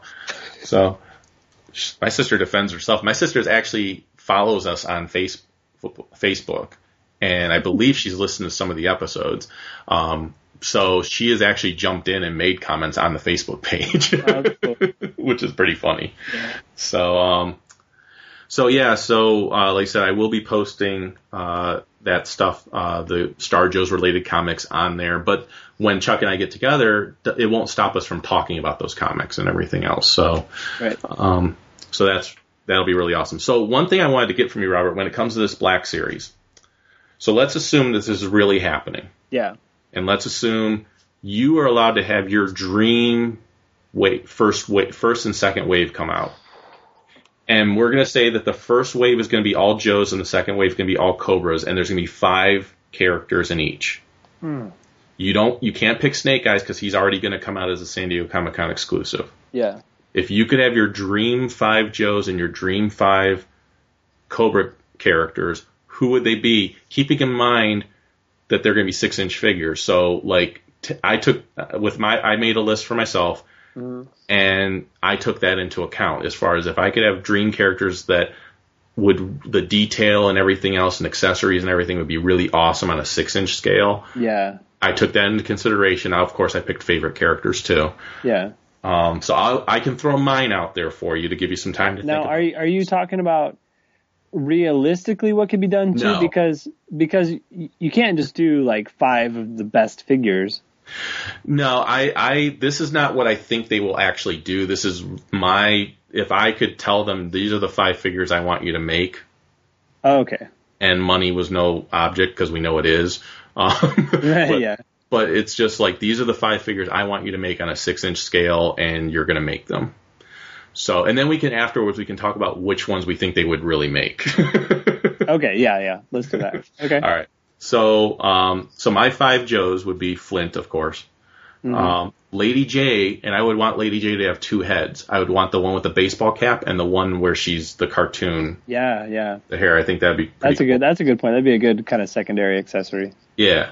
Uh, Alpine, because of all of his climbing equipment and stuff, I think would look really awesome. Yeah. Uh, wetsuit, because I like Torpedo, but I've always liked wetsuit more. And, wet- and wetsuit always had had a lot more accessories. Had really got a cooler uniform. Yeah. Down. and Snow Job for the same reason. Um, I picked as my fifth one because you got the skis and you got the backpack and Yeah. all. Like I don't, I know that that would be a tough figure to make, but I think like if you did it right, like and also for Snow Job, I would want two heads. Also, I would want one hooded and one unhooded. Yeah, so, All right. um, Well, let me do. Okay, let Yeah, me do, do my Joes. and we'll move Yeah. on. Okay, so it's hard for me not to say Flint too because I'm thinking you. I would like to have a leader, but there's no way I would pick Duke over Flint. right. and I'm sorry for all the Duke fans. I know that, that they're out there, but Yep. that's my personal opinion. I just think I would They're love. vo- oh, they're vocal enough. It's okay. yeah, I know we hear them all the time. So Flint for me, I would say Spirit, Okay. uh, just awesome. because you'd get um, freedom and you would get, uh, you know, just his costume has a lot of kind of layered detail. Yeah. Um, and I would say Roadblock. He's one of my favorites. But I would say, yeah, ah, man, I, I could go either way, like a version one, version two costume. I was gonna say which one would you go with? I would probably go version two just because there's more detail there into the Yeah. sculpt. But Yeah. just him with a huge 50 cal as That'd his accessory awesome. with the tripod, ah, Yeah. that would be so cool. Um, then I would, I'd, I'd have to say Lady Jaye as well because seeing Flint and Lady Jaye six inches on my shelf, oh, That'd Oh, be it'd be awesome. And then all the javelins and stuff, that'd be cool detail. Yep. Yep. And then my last Joe would be Beachhead nice. because I'd like to see all his gear and his pack. You know, because I remember Yeah. his original pack was just loaded with stuff. You know, Beachhead was on my short back. list. Yeah. Yeah, so um, there's a couple. I was thinking wetsuit, and then you said it. I was thinking possibly deep six, just because of the. Oh, But that would be, such a custom sculpt. You know what I mean? Like, there's no way they could reuse, reuse Yeah. any of those parts. You'd almost have to make that like an, uh, an exclusive con exclusive No. I think like yeah. There's I doubt they would just put that in a wave, but um, you know, and then my short list is just Bazooka because of how silly it would be. Like that, we'll get into that with like what they might actually do. Right, yeah. Okay, so let's hear your Cobras. Okay, so my Cobras would be Destro. Yeah. because again, like you said, you need a leader, and Destro to me is my favorite leader. And of- would you would you do like Silverhead, Goldhead? I, yeah, that would be awesome.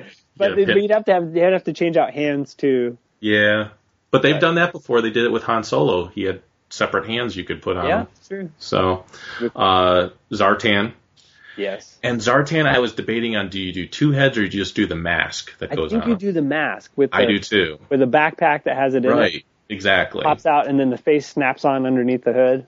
Exactly. Um, Baroness, Yeah. uh, I think would be awesome. Because again, I, I I wanted a female uh, yeah, character. each of your first five, yeah, he has a, a female. yeah, has a female character, right? Firefly, Yeah. um, because and I'm, I have a feeling I know which character you're gonna, one of the characters you're gonna pick, but I didn't have Storm Shadow on my list because I always liked Firefly more than Storm Shadow. But Firefly has the backpack with the little Yeah, uh, he's just so laid down the cell phone and all that type of stuff. Um, and then my fifth one would be a bat.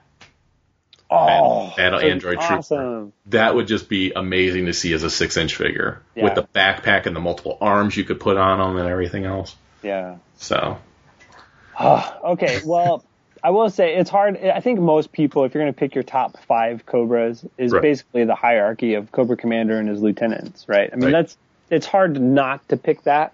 And so, since my list is basically your list, with the exception of the bat, right, Because I mean, if you put Cobra Commander on there, it would be really easy to swap out a battle mask head and a hooded yeah, commander, and that would be fantastic. Obviously, um, I actually didn't pick Storm Shadow because I do think Firefly would make for a better okay, sculpted figure. Because if that was if that was kind of your caveat there in the beginning, what would make for a good Black Series right, you know figure? I think Firefly would just be fantastic. But um, so what I would say is what I'm going to say is what would be on my short list, or what if they actually came out with a wave of say Cobra Commander and Baroness, or say Destro and Baroness, right? And then you Mhm. got to fill it with three more auxiliary f- characters. right, I would love to see a Scrap Iron, nice, a Wild Weasel, yeah, and one of the one of the um, well, I was going to say one of the other Dreadnoks, you know what I mean? But it would be cool for there just to be a Dreadnoks wave. Yeah. How awesome would that be? Jeez. oh yeah, that'd be awesome. because you could easily fit five. I mean, I would. Who would be your so the five Dreadnoks would be Zartan, Zartan, Buzzer, Buzzer, Ripper, Torch. Torch, So that's uh, four. and then Zarana. yeah, that's so it's so easy. I mean, you just do a, Yeah. a Dreadnoks wave. But uh, Yeah. yeah. Uh, yeah. So I would say you know, man. And then I was who- just thinking. I was just thinking. oh, go ahead. Well, I was gonna say, I was just thinking too, if you did, if they did Firefly, Firefly is a very realistic one that they could do because here's the reason why. You could also then do Beachhead. Yeah, I mean, I mean, you have a similar head sculpt. You Right. have, um, I mean, obviously the, the vest and stuff is different, and the Sure. is common. But, I there's mean, parts that they you can the legs. The legs would be very similar. Like with the Firefly, you have that kind of side like digital thing he has on Right. his left leg. Right. Um, but yeah, I mean, yeah, it makes sense that there's there's a lot of these characters. Obviously, they do it on a regular basis. Yeah. with three and three quarter. And you know, in re- in reality, one of the figures that they would do right away for Cobras, they would have like a Cobra Grunt or a Cobra Officer or something like that because just I mean, I mean, there's so many Vipers, you know, Yeah. that you could throw in there. Like either just a Cobra Trooper, but right. you'd also. I mean, I'd love to see a Cobra Eel, a Snow Yeah. Serpent. Oh Ah, my god, it'd be awesome. Dang man! You want to talk about troop builders and stuff like that. Ah! And here's the funny thing. So when I looked on HissTank and people were posting and talking about it and everything else, and we talked about it quite a bit on on the forum too. Um, and I also was texting with uh, some people about it. But uh, on HissTank, the th- the thing that cracked me up the most was they asked if people would buy it and uh, or if they would you know get into this series. And people were like, "Nope, I only collect a three and three quarter inches, so I would probably just cherry pick the ones I really wanted." It was like everyone was saying, "No, I wouldn't do it," but I'd probably get a few of them. So it was like, okay, are you not going to get them, or are you going to get? you know what? I, I would imagine. I mean, there's some who are going to be a whole, you know, hard and fast and are not Sure. going to break that collector's um, rules they kind of established for themselves. Right. Like I will buy a three and three quarter inch, and I'll buy a six inch Um, it's rare that I'll pick up a 12 inch figure just 'cause I don't have the room for it. Right. But I will never buy uh, a five inch figure, or it's hard for me to get the Marvel Selects because they're seven Yeah. inches. Like they just they look weird on the shelves when you put them together. And to me, it bugs the crap out of me trying to, if I'm going to play with my kids with the figures, like Right. having a large figure versus it, I hate that. But at the same time, if Hasbro is not putting out the waves of three and three quarter figures anymore, like, of course they'll buy these. I mean, Yeah. if, if there is G.I. Joe product on the shelves of like highly detailed sculpted right. figures in classic uniforms, you're telling me you're not going to buy that? And and here's the big thing too is to me this is a perfect way to reinvent the Joe toy line.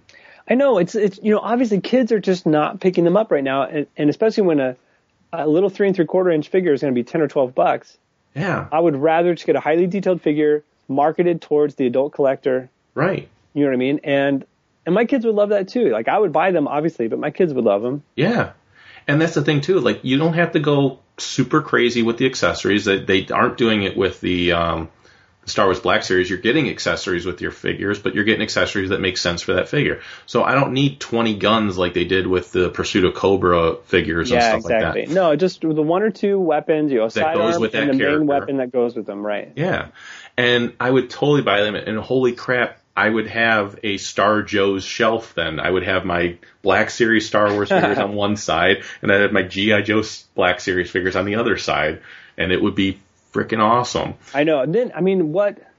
I, at that point, you have the Motu classics that are just so well done. Right. Sta- You know, Star Wars, GI Joe, Yeah. And then you've got, I mean, obviously the they're, they're super pricey, but you have like the Transformers masterpiece. Well, and even not the super pricey ones, but they've done the Transformers Generation series. That series is. Figures. I, we, I just got the Jetfire. yeah. They sent oh, you did? Awesome. Phenomenal. Yeah. What? That is such a good figure. I was going to ask you if you received it. So I did. was I just got it. Yeah. That's awesome. Oh my gosh! Thanks for sending that along. But Oh, yeah. No problem. It was. um And Yeah, I I, mean that's so well done. That's really yeah, well and I love how his mask comes off, so you can get the cartoon version of him, or you can get the toy version that had the the more Robotech look to him and everything. Yeah. So yeah, it's just an awesome figure. Um, I just yeah. think I just think that those the people who are the the properties I should say not- you know because these are all coming out of the same company Yeah. either Mattel or Hasbro but yeah, uh, the properties that just kind of break the mold and decide to bite the bullet and just make these highly detailed sculpted twenty dollar six Yeah. inch figures we'll always we'll buy an entire line of this stuff there would be there's number not a one. lack of interest Yeah, number one, I would buy every figure, even ones that I normally would not have bought at a three and three quarter inch figure size. Like Yeah. I would buy a bazooka. I would buy a blowtorch. Oh, like Oh, I- those are yeah. those are figures that I normally would have been like, eh, I could I could take them or leave them. Like a lot of times, I would only get bazooka because I had Alpine. Um, Well, the other thing, I mean, there's there's people out there like me who I obviously love GI Joe. I don't have a huge collection of three and three quarter figures right. um, because I I lost everything I had when I was a kid. I started Yeah. picking stuff up with the 25th anniversary, but it's not like I was getting every one. Um, so I've got maybe you know 20 to 30, probably well, probably maybe more like 30 to 40 little Joe figures, but obviously not near Right. line of anything. Right. And but if they started coming out, this is a chance for me to jump on Yeah. at the ground level. They're starting it up. It's it's in the format that I enjoy. Like I would buy every single one that came That's out. yeah, and that's why I liked the Black Series. Is exactly what you said. It's in a format I liked, and it, I was able to get in at the ground floor. Um, I don't have all the Black Series figures, Star Wars figures yet, but I guarantee you I will. Yeah, Um. There's a few of them I need to still get, but I will get them. It's not going to be an issue. well, and part of it too is that you know the smaller figures have been going for so many years. They've done Yeah. every version you could possibly think of. You know, so there's no one. There's no way I could ever get them all, even if Yeah. that was my ambition. Yeah. And even if I wanted to go out and get the say the the penultimate you know version of Snake Eyes or whoever, Right. or whatever, you know, and I would get one and I would either display it or keep it. Um, that just seems really daunting yeah. whatever, you know, to go back and find all this stuff. Right. If if I just as they as they launch a new line and I'm there when it starts, then I'm not thinking ahead when I'm, when I'm 200 figures into it, Right. right. thinking like, what was I thinking? Know, Right. what am I going to do with all these? You know what I mean? Instead, if you're looking back at it, thinking, oh, now I've got to go and try and find 200 figures, Right. like that's it's just too daunting for me to start. And I'll tell you right now, if they actually did this line, and I'm hoping that the rumors are true, I'm hoping they actually do it as much as my wallet might not like me to do it. but I'm hoping it's true. I already can tell you this the next year's San Diego Comic Con exclusive. If they did if they did um, Snake Eyes and Timber, the my opinion, the the next year's exclusive is Tomax and Xamot. that would be perfect. That Wow. how else how else would you do an do them other than to put them as a two pack exclusive? Exactly. You'd want to put them together. Yeah. Right. Well, and you know, the some people would say, "Oh, but you never get vehicles," and I think for the most part, no. And same thing with Star Wars. You're never going to get uh, an X-wing to fit a six-inch figure. If you do it, it would Right. be huge. It would be bigger Well, than but- the Falcon. But we're we got a we got a speeder bike and we're supposed to get tauntauns. So I think you could get You like could get a Mir- Ram cycle. I was gonna say a Ram or a Mirage or something like that. Uh, or like the the oh, I'm blanking on the name the um the Dreadnok Superbike that Oh, yeah. right. The ATVs. Yeah. yeah the little the little four wheelers or three wheelers Yeah. uh, you could totally do that. You might even uh no, it that would still be huge. But I was gonna say you might even get away with like a um a vamp or a stinger. But I I could see you doing a vamp. I mean, Yeah. they made those uh maybe not in the detail that would match. Right. The I, I remember cars being that big as a kid, but it was literally one piece plastic, like the old Dukes Yeah. of Hazard cars. It was like Yeah. one piece plastic mold with like two big wheels and a bar for an axle that would just snap on the bottom of it. But in all honesty, depending on how well they sold, how how well the figure sold, they might think about doing the the vehicles. no, but just like the the only the only drawback is just just sheer space. Yeah, Where are you going to put that stuff? Like even I'll find room. I've got, I have the, one of the things I've started collecting is diecast 118 scale, like classic, Okay. uh, vehicles, you know, like the Back to the Future DeLorean, the 18 Right. van, the, you know, the, um, Ecto one, all that kind of stuff. And I enjoy that, but to try and find a one that would fit a six inch figure, it would just be enormous. Yeah, and and like I said, that's I mean it's fine. I- It might end up being totally false. Like I said, these rumors are around last year, um, but this one was a little bit more specific. This one Yeah. pointed to a specific character as an exclusive and everything else. So we'll see what happens. I would be so in on that line. Yeah. Woo. Yep. Um, all right. So also wanted to talk a little bit because I know you got to watch some of this stuff. Uh, some comic TV shows that have come out.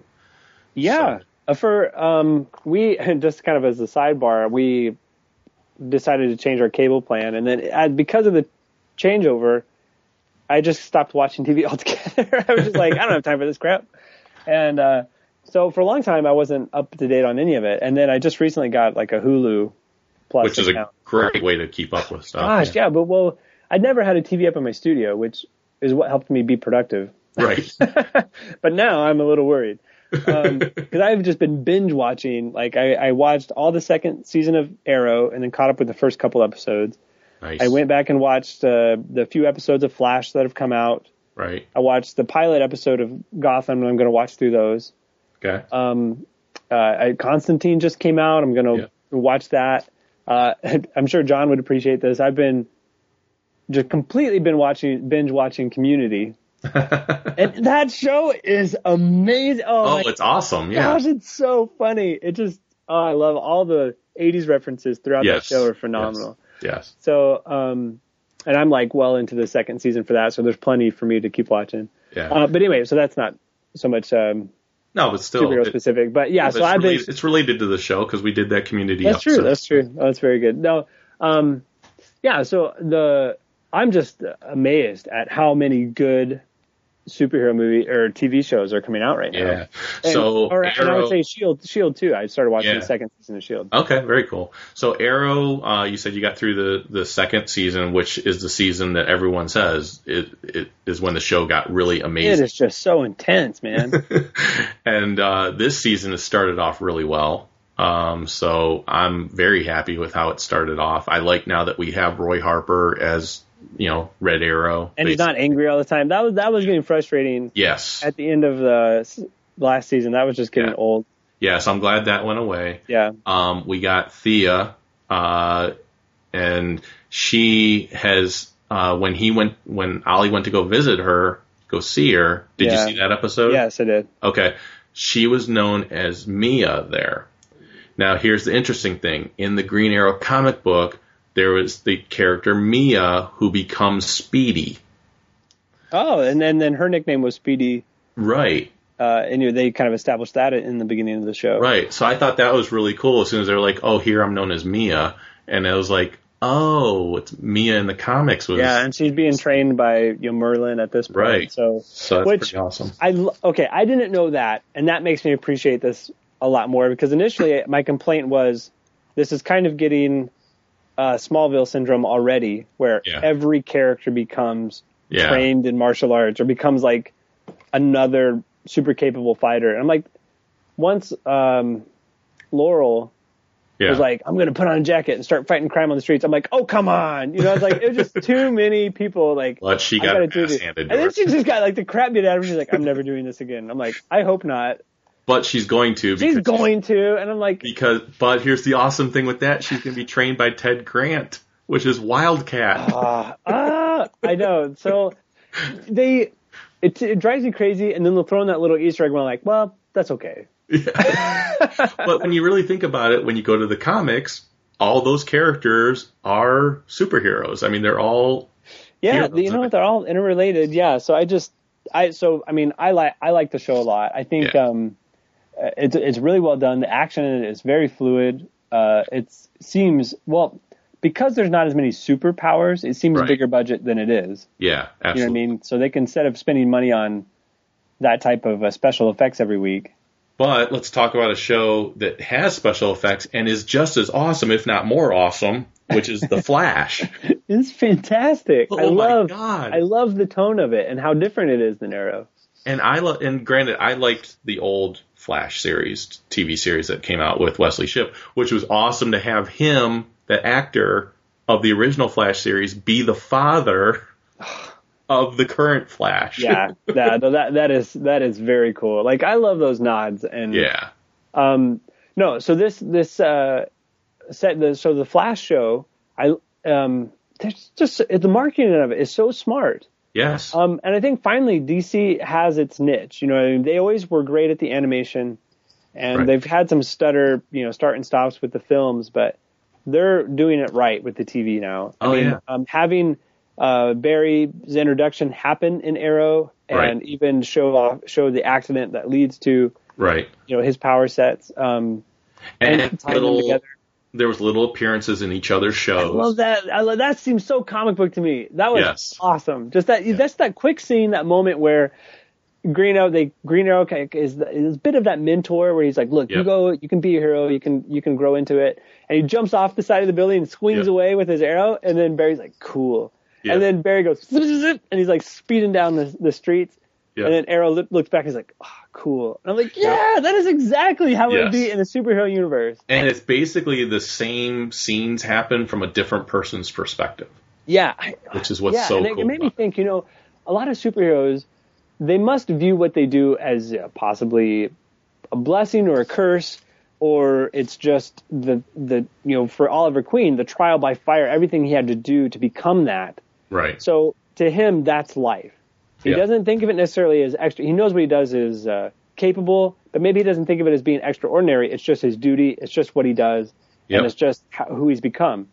So when he looks at somebody like the Flash and he's like zip zip zip, that's so beyond something he can do. He's just like, whoa, that's just amazing. Well, from the other perspective, Barry's got these crazy superpowers, and to him, like while that's amazing, he looks over at Ollie, who is this. He's been he's been doing it. He's kind of this hero. He's just He- trained. Yeah. He's trained, and the fact that he could just jump, he's just fearless. You know, he just Yeah. jump off a building and swing away. He's like, whoa.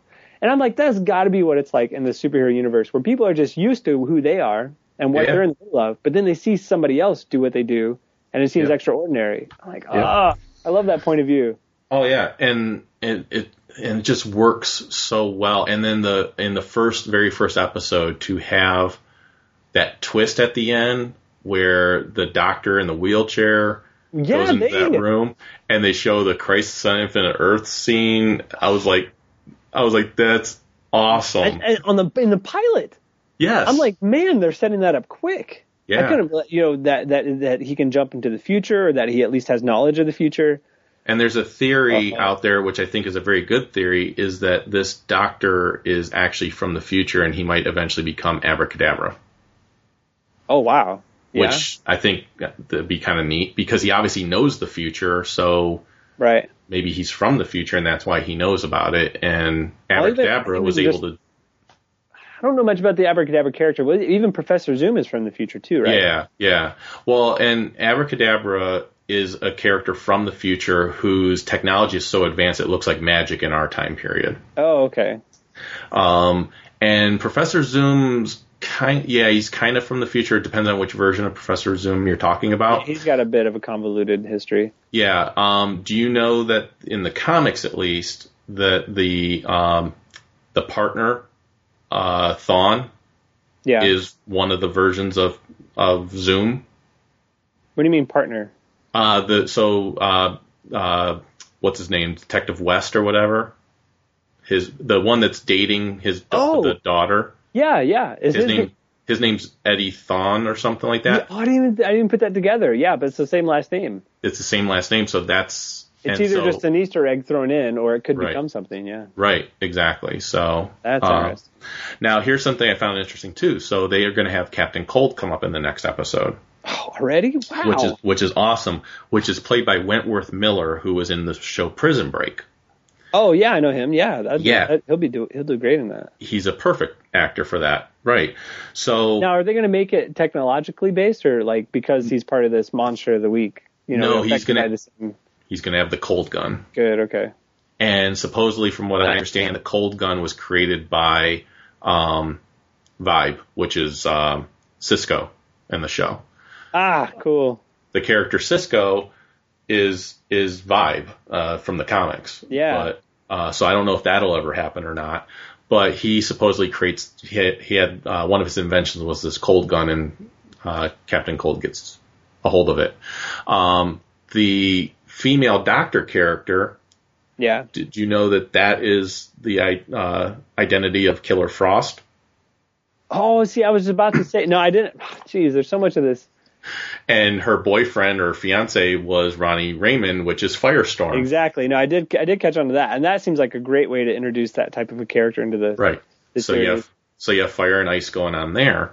So cool. So I don't know if you ever saw the show Prison Break at all. Yeah, I watched the Oh. first season. I think. Okay, so you know the the brother on Prison Break. Yeah. So you had Wentworth Miller and you had the brother, and they were kind of like pretty opposite. Like one was cold and calculating, and one was you know the hothead. Yeah.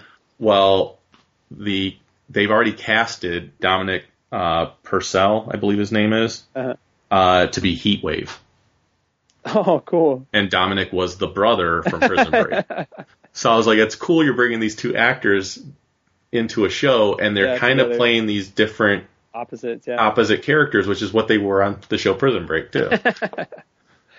Man, he they, they're just and- packing so much. yeah, yeah. There's a lot they're bringing in there. So, um, but it's it's just really cool. They're going to have the Clock King. Um, I saw that episode. yeah. So I mean, they're just yeah. So they're just having all this awesome stuff that they're bringing. That guy was from uh, Prison Break too. yeah. Uh, Robert Knepper. He he played T-Bag. Yes, yes. Prison Break. Yes. So they just went to the Prison Break cast and said, "Hey, let's bring them on." Which those were all really good actors on that show. Yeah. So Isn't Um, it funny? And they must have similar agents because the same thing happened when the TV show Firefly was just went that one season was done. yes, And that next year, like three or four of them became voice actors on Justice League Unlimited. yeah. And then you know how uh, we were just talking about how the two sh- uh, Arrow and Flash are kind of intermingling. Did you see they're bringing Felicity Smoak onto the next episode of Flash?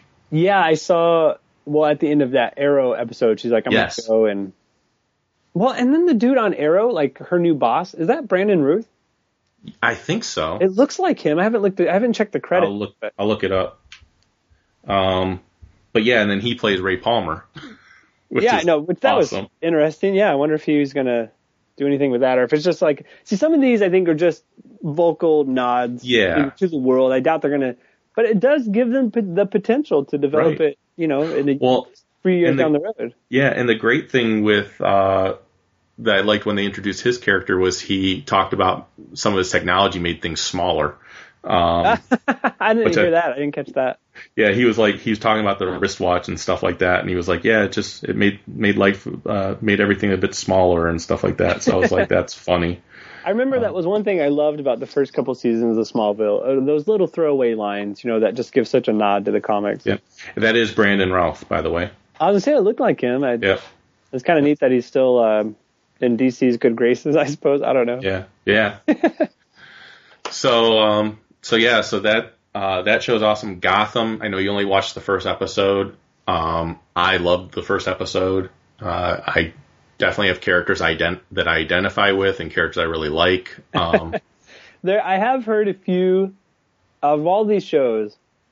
I've heard the most criticism of Gotham, mhm. and it just kind of being that it's a little too over the top, like melodramatic, kind of Yeah. campy. And my, like I said, I've only seen the first episode, so my only argument to that is if it's too straight realistic, it just becomes like any other Law and Order Yeah, police procedural that's going on right now with just Gotham names, and that's Yeah. not what I want to see. no, You know, I want to see something that sets it apart from, you know, uh, you know the what is it? I don't Like know. There's like three or four cop shows out right now. like the SVUs. yeah, exactly. You know, just Yeah. I something's got to separate it, and that little bit of over the top melodramatic, like for example, in the pilot, when just at the very beginning when that guy is like freaking out in the police precinct and he's like, "I need my pills," and he grabs a hostage right. and everybody pulls a gun on him. Okay, so for one thing, you know, they would either just shoot him or Mm-hmm. you know, some somebody would take him down. But like um, Gordon, you know, he's like up on the second floor and he's like, "Hey, stop right there!" And he comes down and he talks the guy down. He just grabs some aspirin and like takes him down or whatever, right? He's like a new new detective, isn't he? Like he's Yeah. like brand new. Like so, why would everybody stop and listen to him? Right. You know what I mean? Like it just seems a little weird that Yeah. he's able to disarm the situation, but you have all these other cops who wouldn't have taken the initiative to do so. So it seemed like contrived just to give him a cool entrance. Yeah. And um, there was, um, I think in the first episode, there was the one, there was a comedian character in Fish Mooney's thing that, Oh yeah. so there's speculation that that was the Joker. Oh, that's interesting. Um, but then the, um, I think it was the writers or directors, something like that, said that there'll be several episodes. I don't know if it's every episode, but there'll be several episodes where there will be a character that could be the Joker. I I love that because like his his origin has always been so speculative. Right. So But they had like you know it had Edward Nygma yep. right was was showed up as the Riddler, but I thought it was weird that he worked for the police. Yeah, but it's again a different take, so maybe somehow that gets twisted later. Yeah. Um. So I which would be- loved I loved the Penguin character. the Penguin character is a big favorite of a lot of people, and I, I'm he's growing on me. I didn't like him in the first episode as much because I felt he was a little too whiny, but as you'll see, he's a bit more manipulative than whiny. yeah, I should say I liked the look of him, and Yeah. and in general how they portrayed the potential of what he could grow into. yeah. more so than I liked. You know, man, what Yeah. a great performance! I, I wouldn't Right. say that as much as Well, and you'll see that his performance is actually really good as the episodes go on. Okay. Like, like he plays the part so well, like Yeah. that that actor and everything. So, cool. That's cool. um, What do you think yeah, about What do you think about Alfred?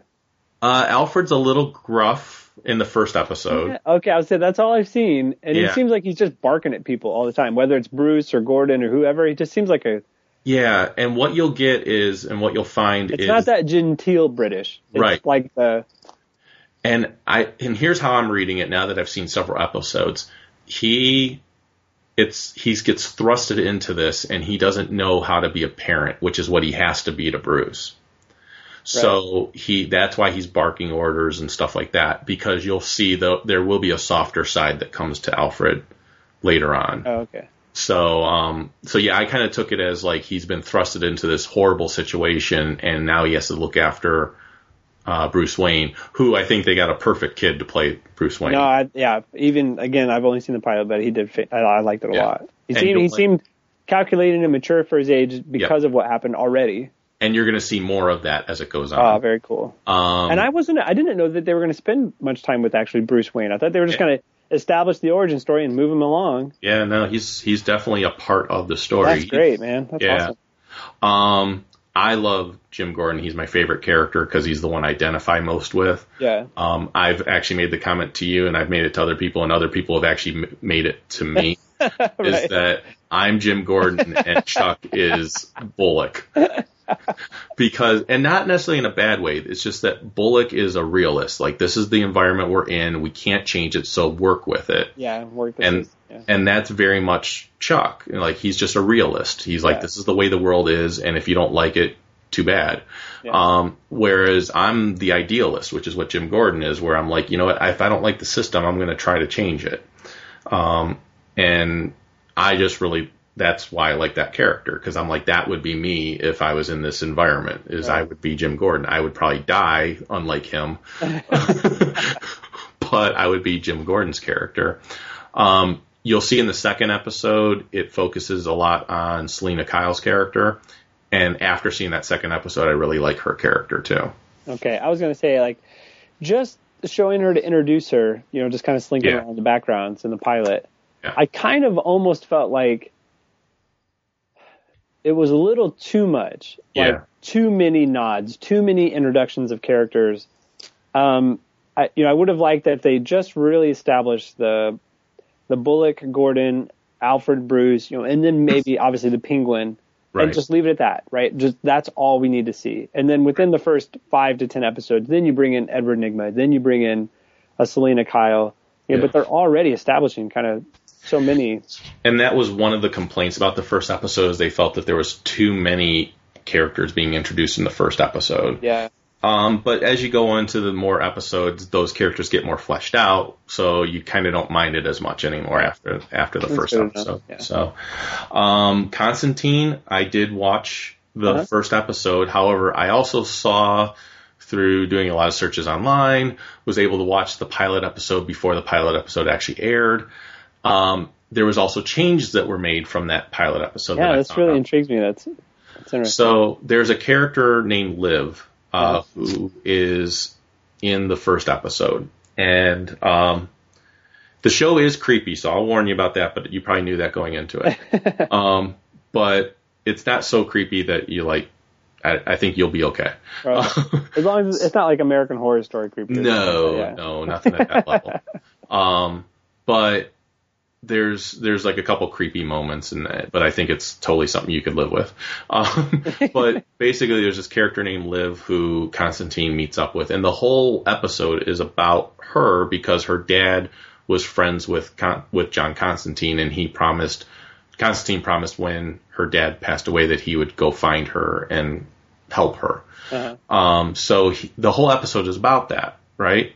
Right. So at the end of the episode, she and I don't mean to spoil it here for you, but basically at the end of the episode, in the original pilot, she's the one that convinces John Constantine to go battle the evil that's out there and to go after it.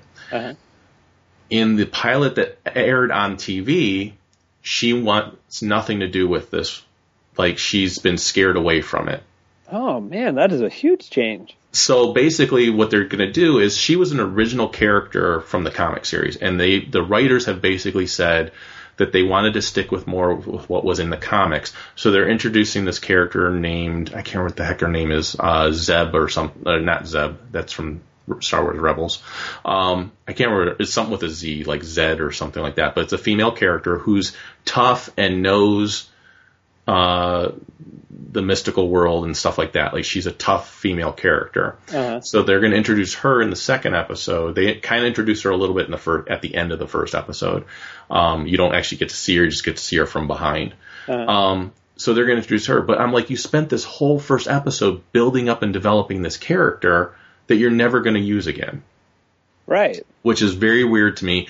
And the other problem I have with it, well, there's two problems I have with it. One is that character was our introduction as the audience into this supernatural world. She's new to it, we're new to it. Yeah. So you would can be- uh, associate with it, or you can Right. um, feel an empathy or a connection with that character Yeah. as they go through and learn about the world. Yeah. Now we're going to have all these characters that know what this world's all about. So who's going to be the character that we identify with? Right. Um, the other problem I had was when I read an article about why they decided to get rid of this character. is the right is it was said that the writers kept writing themselves into a corner because this character was re- very reactionary and not proactive, and they wanted to write characters that were proactive to go after the evil and everything else. And I said that to me is a weak writer, and you should get a new writing team then because if you can't if you're saying I don't want this character in here because I can't write stories for this character, then you shouldn't be writing this TV show. Yeah. Find somebody that can write this character in Well, there because again, it's a like, like character. yeah, like you said, like that seems like the perfect kind of character to Right. you know, may, if nothing else, just keep that character, keep that same voice, but then incorporate uh, you know another character to help them out. Or Right. isn't the show about Constantine? Isn't he the proactive character? And then Yeah, exactly. I mean, it's kind of like a Doctor Who, you know, uh, Yeah. sidekick relationship. You know, Right, exactly. So I I really didn't like that as the reasoning behind it. Now who knows? There could have been more behind it that we just don't aren't privy to. right? But um, but uh, overall, I liked the show. I just didn't like once I found out that that character was not going to be in the show anymore. Yeah, Um, because there's a whole scene that happens at the end of the episode that she's talking to Constantine, and instead of it being her, it ends up being somebody else that talks to him. That's interesting. That's an interesting change. Yeah, so um, now that character's still out there. So if the audiences say, "Hey, we liked that character," maybe they'll bring her back. I don't know. Yeah, Um, but it, it was it was interesting. There are some DC nods um, in the show, so when you watch it, there'll definitely be one that stands out big time uh, that that you'll see. So um, so I'll be interested to hear your thoughts on it when you see it. But yeah, um, and Agents of Shield, I'm enjoying the second season. yeah. The first season up until uh, when I mean, the, the couple points where it got a little better is when it tied into Thor. Yeah, And then it got even better after, obviously, after the Captain America Captain Winter America Soldier. too. Yep. and then you had the whole Hydra Shield spin, and Yeah. that's when the show took off. And Yes. I think it was interesting because I think Shield was losing money yeah. the first season, and And now it's doing really well. who was it that paid? Was it just Disney or some? I mean, just you know, typically the network right pays Yeah. for the show to get done, and they Right. license the rights from say Marvel or Disney or whoever. Right.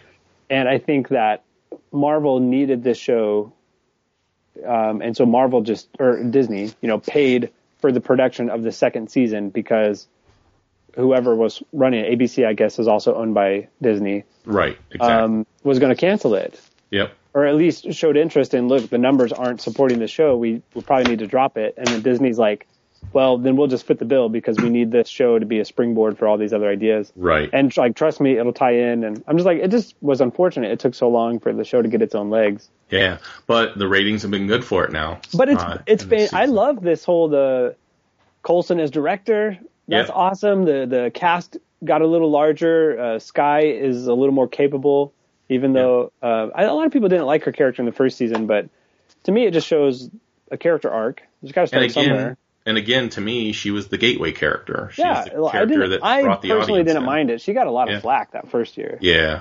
big time. Um, I like the character of Ward, especially with what's going on with him now. Yeah, it's a lot more complex. I Yep, like that a I- lot. I like Um, the character with Fitz, and that actor is hand, is doing a really great job of showing his psychosis and stuff like that. Now. I love the reveal that Simmons wasn't there anymore. I didn't Yeah, realize that. That was a that cool. was great. that caught me. I thought that was great. Um, And have you seen the latest episode uh, with Mockingbird? yeah, it was like because I that actress was played Lady Jaye in the Yes. in the GI Joe Retaliation movie, Yep. and uh, she was in, like Friday Night Lights, a few other stuff. Yep. So I didn't realize how tall she was. Oh my God. Yeah. She's like a whole head taller than who was it? I mean, everybody else, but Everybody, um, Simmons much. especially. She's Yeah. like a whole like the top of Simmons' head is as tall as her shoulders. She almost could be Lady Sif. Uh, I know she's huge, and I'm like, you know, she could have been Wonder Woman if DC had had Yeah. their act together. oh yeah. Um, but I love the fact that fact that she's playing Mockingbird. And oh yeah, I thought that was a great reveal, and And and, then she I like had she- dark hair, and I was like, what? And then she was like, yeah. so I hope she comes out with blonde hair in the next couple of episodes. Yeah, that'd be great. And then I love that she ends up being the the ex-wife, the devil ex-wife of, right. of the uh, mercenary that they hired. Yeah. So, is cool. so I think that'll work out great. So, what would be? um, I mean, out of this, I don't know if this would even happen. I mean, you think of all the actors in the show, she has movie experience and has the potential to cross over into an Avengers. oh yeah, But like, wouldn't that be awesome if she got with Haw- Hawkeye? Like that Oh would be the yeah. best. And I could see that happening very easily. So, Yeah. um, Like for But- instance, if, if if there's been talk of a Black Widow spin-off movie, yep. and that'd be neat because she's going to need some auxiliary characters that Oh, have yeah. shown in the universe before. That'd be cool if like uh, you know Mockingbird was a part of it or Hawkeye. Absolutely. That'd be Even if it was just briefly or something. Yeah. yeah, just the three of them were teamed up or something. And I and I love the fact that they had the absorbing man. I thought they did an Oh, amazing that was job him. awesome! Oh, I had I just was I had no clue. Like Yeah. uh, once he started you know manipulating his body, um, I was like, oh, that's. I was like, I was just the effects were great. And I was like, man, Yeah. this guy's got the perfect body for that. And then and then I realized who it was and what was going on. I'm like, oh man, that's great. And then when he pulls off the ball and chain Yes. oh, the, that was awesome. coastline, and I was like, yeah. That was such a fanboy moment right Oh, I there. loved it. And he's all swinging around. I'm like, Yeah. yes, straight from the comics, man. right. Oh, That was awesome. So that was so good. I love So that. I am, yeah, I am really enjoying um, the comic TV shows that are out right now. Um, I, have to say, even I think that was one of my pet peeves of the first season too. Is it didn't seem tied enough to the Marvel universe. no, like it seems like whenever they would go after people with powers, I'm like, how many like hundreds of characters do you have in the Marvel universe? yeah, You might as well tie it to somebody you already own instead of just creating a weird throwaway character with random powers. or a character that's similar to that to a character that we know, but it's not exactly that character. yeah, exactly. I'm like, just come out and do the absorbing man, and they did, Right. and oh, that Right. kind of thing is great. Um, and I even gave the show uh, The Strain a second go at it because that's an independent comic that was made, and that one's not for you, Robert. Oh, Um, okay. all right. Thanks for the heads up. yeah, it's it's like uh, this weird uh, viral infection thing of the, these little worms that turn people into like these vampiric monster type Oh, creatures. yep. That's not my. That's not my deal. Yeah. Um, I I got through half of the first episode and had to turn it off because the Wow. the effects for this one creature I just didn't like it. It was it was we- too weird for me. I was like, that's not believable. And then Mike Myers keeps posting on Facebook how awesome the show is and oh my god, it's incredible, blah blah blah. And I was like, you know what? I only gave half of the first episode a try. Let me go ahead and finish watching that. And the great thing is that FX had it's on the uh, TV station FX, and Yeah. FX has an app, and they have all 13 episodes available for you to watch on the app. Wow, that's very cool. So I went back and I've watched two episodes now, and it is a very good show. So Okay. So I, I give credit to Mike for pointing that out to me. So um, so we want to get into some previews, and then we'll we'll call it a show. Yep. Sounds good. Hey, guard! I want to make a phone call. Yeah, I just work with these guys, man. I wasn't even there. Movie Week in Review is the Geekcast Radio Network's weekly movie podcast. Steve and Mike take a look back on their favorite films and give you their thoughts. They also bring in co-hosts at times. If you are a movie buff, listen to M-Wire only on GeekCastRadio.com. to Cybertron. Thank you, Soundwave. I am TFG1 Mike, and you should be listening to my very first podcast, the TFG1 Podcast. 24 episodes covering the entire U.S. run of the 1984 Transformers cartoon. Also, a few supplemental episodes and an interview with Stan Bush. So check out the TFG1 Podcast. You can find it on iTunes and the web at www.geekcastradio.com. Transform and roll out. Welcome to a collaboration between the Geekcast Radio Network and the Pop Culture Network. This is From the Command Center, the podcast. I am your host, TFG1 Mike from the GCRN, and joining me is Zordon himself. Uh, uh, wait, I mean Scotty Cash. That's right, Scotty Cash from the Pop Culture Network, and today we're introducing you to the audio version of From the Command Center, the podcast that will entail our intake on Mighty Morphin Power Rangers, the episodes, the seasons, and all that other good stuff. Emerging from the dark humor that was the Beast Unleashed podcast, Steve Megatron, TFG1 Mike, Pecan Court Michael, and the Cybertronian correspondent Optimus Solo move on to Transformers Animated with Transformation Animation Podcast. 20 episodes covering all three seasons of the cartoon, the books, and the awesome toy line. We will also have cast and crew interviews, so get tapped with GCRN's next Transformers franchise podcast, Transformation Animation Podcast, available on iTunes and the web at www.geekcastradio.com. Get your tap on. Decepticons, transform and rise up. So be good. For goodness sake, Whoa! Somebody's We have coming. to get out of here. We've got to find a judge or something. Hey, wait a minute. Hey, hey, hey, hey, hey! Hold it! Now, we're actually going to go before a federal judge and say that some moldy Babylonian god is going to drop in on Central Park West and start tearing up the city? Sumerian, not Babylonian. Yeah, big difference. All right, so I just went through previews. Some of these things are related to the show, some of the things aren't. They're just things that kind of stood out to me, so I figured I'd throw a bunch of stuff out there. Cool. Um, so from DC, uh, we have, and this is everything that uh, this is in the October previews for stuff that's coming out in December or later. So, Okay. um, so we have uh, Secret Six number one, which was an awesome title done in the past, Yeah. and it's being written by Gail Simone again. Oh, very cool. So it's basically the Suicide Squad for the most part, right? In a in a sense, yeah, and or similar characters at least, right? Right, and this one will have uh, Catman in it. Nice. And it'll have one of the Talons in it as part of the Secret Six. So it's a, it is a whole new cast other than I think Catman. Um, but it's the same kind of idea. It's, Oh, okay. Uh, in general, I, I'm assuming. So who was the cast of the previous one? It was like uh, Deadshot, There was- Catman. yeah, Deadshot, Catman. Um, uh, there was Ragdoll, um, Yeah.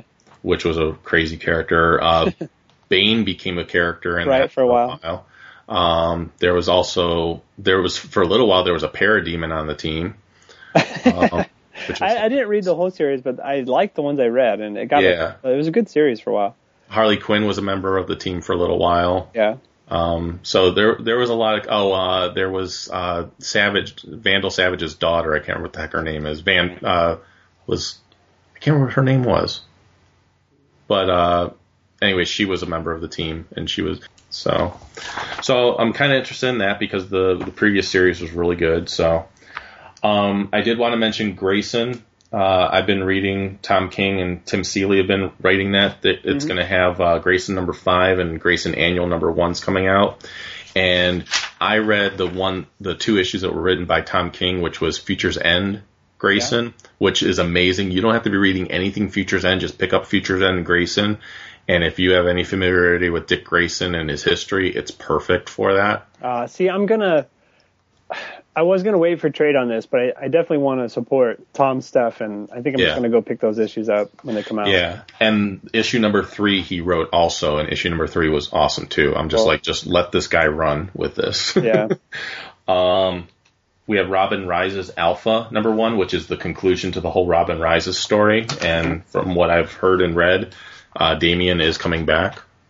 Cool. So, uh, we have He-Man: The Eternity War number one coming out, uh, and that is the war to end all wars has begun in Eternia. Hordak and the villainous Dark Horde have taken over Castle Grayskull and plan to use it as a weapon to terrorize and rule the universe.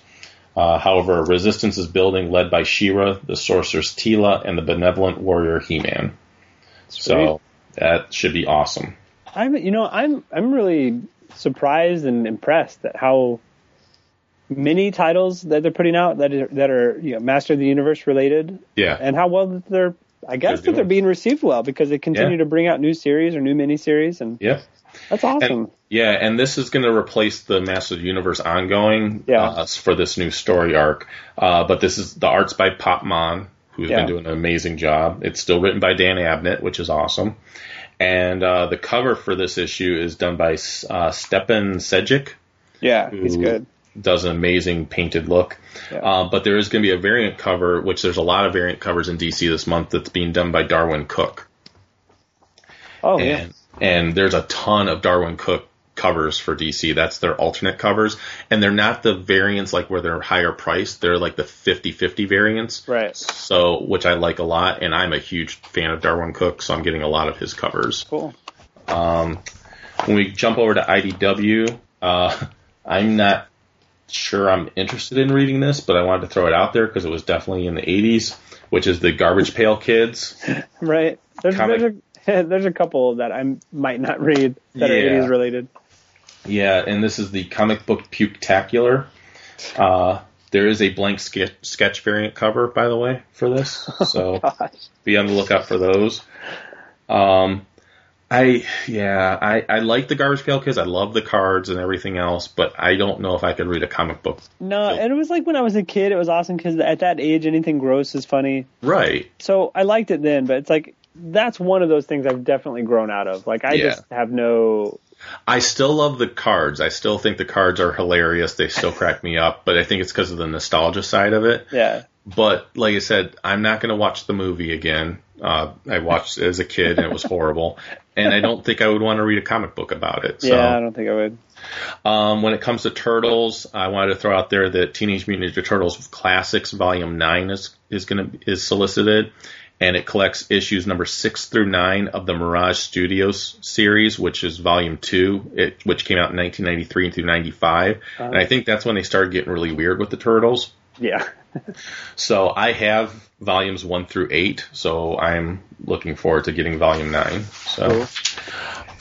Um, I, I did hear some cool talking with editors. There's some very cool plans for Turtles this, in the coming year. So Awesome. Um, uh, I'm excited for what's coming up. Cool. I'm looking forward to it. Yeah. Um, in GI Joe news, we've got GI Joe number four will be out of the uh, Karen Traviss. Yeah. Uh, GI Joe Real American Hero number 209 is has the cover that we talked with Shannon about uh, when John and I did the episode with Shannon, where it's the Cobra version of GI Joe number one, where they're Oh, bla- right. where they're blasting the uh, GI Joe title and everything else. Yeah. It looks really cool. There's also G.I. Joe America's Elite Disavowed Volume 5, which is the Mm. old Devil's Due stuff. Right. What So- issue? What issues or would be in that? Do you think? Um, issues 25 through 30, so it's right before the Cobra War. Ah, I was gonna say I did covers for America's Elite 33, which is all the Cobra characters, Right. and then I think third. Well, sh- okay, it's right in that 33 or 34, and then I also did a cover with Destro and Baroness. Very and those nice. were the first two covers I'd ever drawn in my career. Very cool. So that'll be in, I guess, volume six. I would assume. Volume 6, yeah. So, yeah, this is the one right before uh, Cobra War, which is one yeah, of, that from was what a I've, good series. I've heard this is an amazing story. I have not had a chance to read that because I'm I would say it's missing one, of the best that Devil's Due put out. Yeah. So I'm missing one issue from the America's Elite, and it's in the middle of the Cobra War story. So I don't, I don't want to re- start reading it and then Yeah. be missing that issue. So It was in fact the character designs I did for the Plague Oh, okay, uh, for that series that got me the job at IDW. awesome.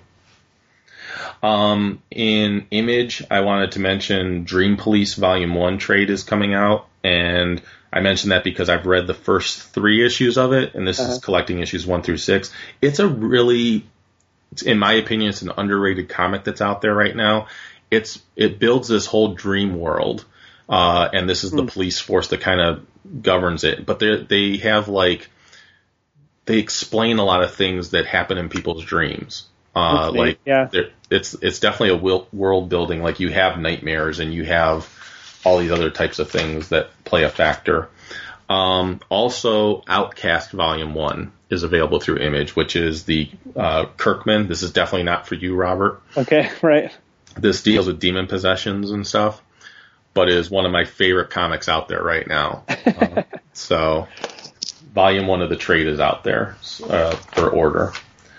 Um, also, speaking of trades, when we jump to our buddy at Action Labs, Skyward Action Pack trade paperback is out, which is all three trades of the Skyward series, which is issues one through nine. So oh, very cool. not if you didn't get the issues and you didn't get the trades before, you can get all three trades for twenty five bucks, which is a hell of a deal. Yeah, I think I'm going to do that and get them for my wife's uh, class. She teaches fourth grade, so I'm always on the lookout for nice collected volumes or Yeah. good deals on that kind of stuff. Cool. Um, from Boom Studios, they're continuing their Kurt Russell uh, venture into movies because they're having Escape from New York number one is coming out. Ah, very cool. So I am definitely going to check that out. Um, so can't get enough of Kurt Russell. Um, and also from Boom Studios, if you didn't get them before, I got all three of them, and I can tell you they're absolutely amazing looking. They're having the Jim Henson novelization slipcase box set, Whoa. which is Labyrinth, The Dark Crystal, and The Storyteller, the books, and they're going to be in a slipcase. Which, had I known that was going to come out, I would have waited. yeah. But you can get all three books into a slipcase uh, for fifty bucks, and I'm Cool. And I'm sure on DCB service you can get them even cheaper. Yeah. Um, but the books are beautiful. They're these nice small hardbound books, uh, and they have a lot. In in a couple of them, there's like concept art in them and everything too. Um, and just so people don't think I'm totally a Jim Henson, you know, praiser for everything that comes out that's Jim Henson, even though most of the time I am. um, I did. Re- I they have issue number four of Jim Henson's The Storyteller Witches. I read the first issue, and it is probably one of the worst comics I've ever read in my entire life. Oh dang! There was nothing redeeming I could say about it. Oh man, that's rough. And I went into it with super high hopes. Yeah. but the story is all over the place. The art was atrocious. Um, I it just was horrible. The art did not help the story at all. Um, it just was a, a it was painful to to read. Now the good news is is that this is a four issue miniseries and each issue is a different story with a different creative team. Oh, okay. So I'm hoping issue number two will be a really great story. but if this was if this was the same creative team through all four issues, I would have not enjoyed it at all. Wow. Okay. So yeah, but at least each issue is a completely different story. Which kind of as a quick side, a very quick sidebar. Um, Sure. I, ha- I happened to watch the first episode of Fraggle Rock Okay. this last week, just because um, I've been playing the Angry Birds Star Wars, or not Star Wars. I mean uh, Transformers, Transformers, which is awesome. and they have like this little. yeah, it is good. I've been hooked. So they have this really neat little thing where you can click on it and they have old shows. Right. You can sit there and watch, like while you're waiting for something or whatever. Right. And just uh, you know, so it has this whole section where you can play old episodes of Transformers or whatever. Mm-hmm. And they had Fraggle Rock on there, so I, I watched the episode of Fraggle Rock. It's like, oh man, it's been so long since I watched it. It was hilarious. I love that show. Yeah, it was growing up. fantastic. Yeah. And then I heard just this week the guy who was, I don't know, the real person in the show, Uh-huh. he passed away this week. Oh wow. Yeah, so he was like in his 90s. I mean, he was old. Well, yeah, he was old when he did the show, so I know. So, but he, well, he was probably in his 60s then, or 50s Right. or 60s. But uh, anyway, so just a little Jim Henson news Yeah. there. But I mean, but it was kind of neat to go back and watch that show. And Oh, yeah. the Angry Birds Transformers is a fun game. Oh yeah, and if if you are not someone that liked the traditional Angry Birds, where you're like launching some a bird out of a slingshot, this Yeah. is not like that at It's all. It's a whole different format.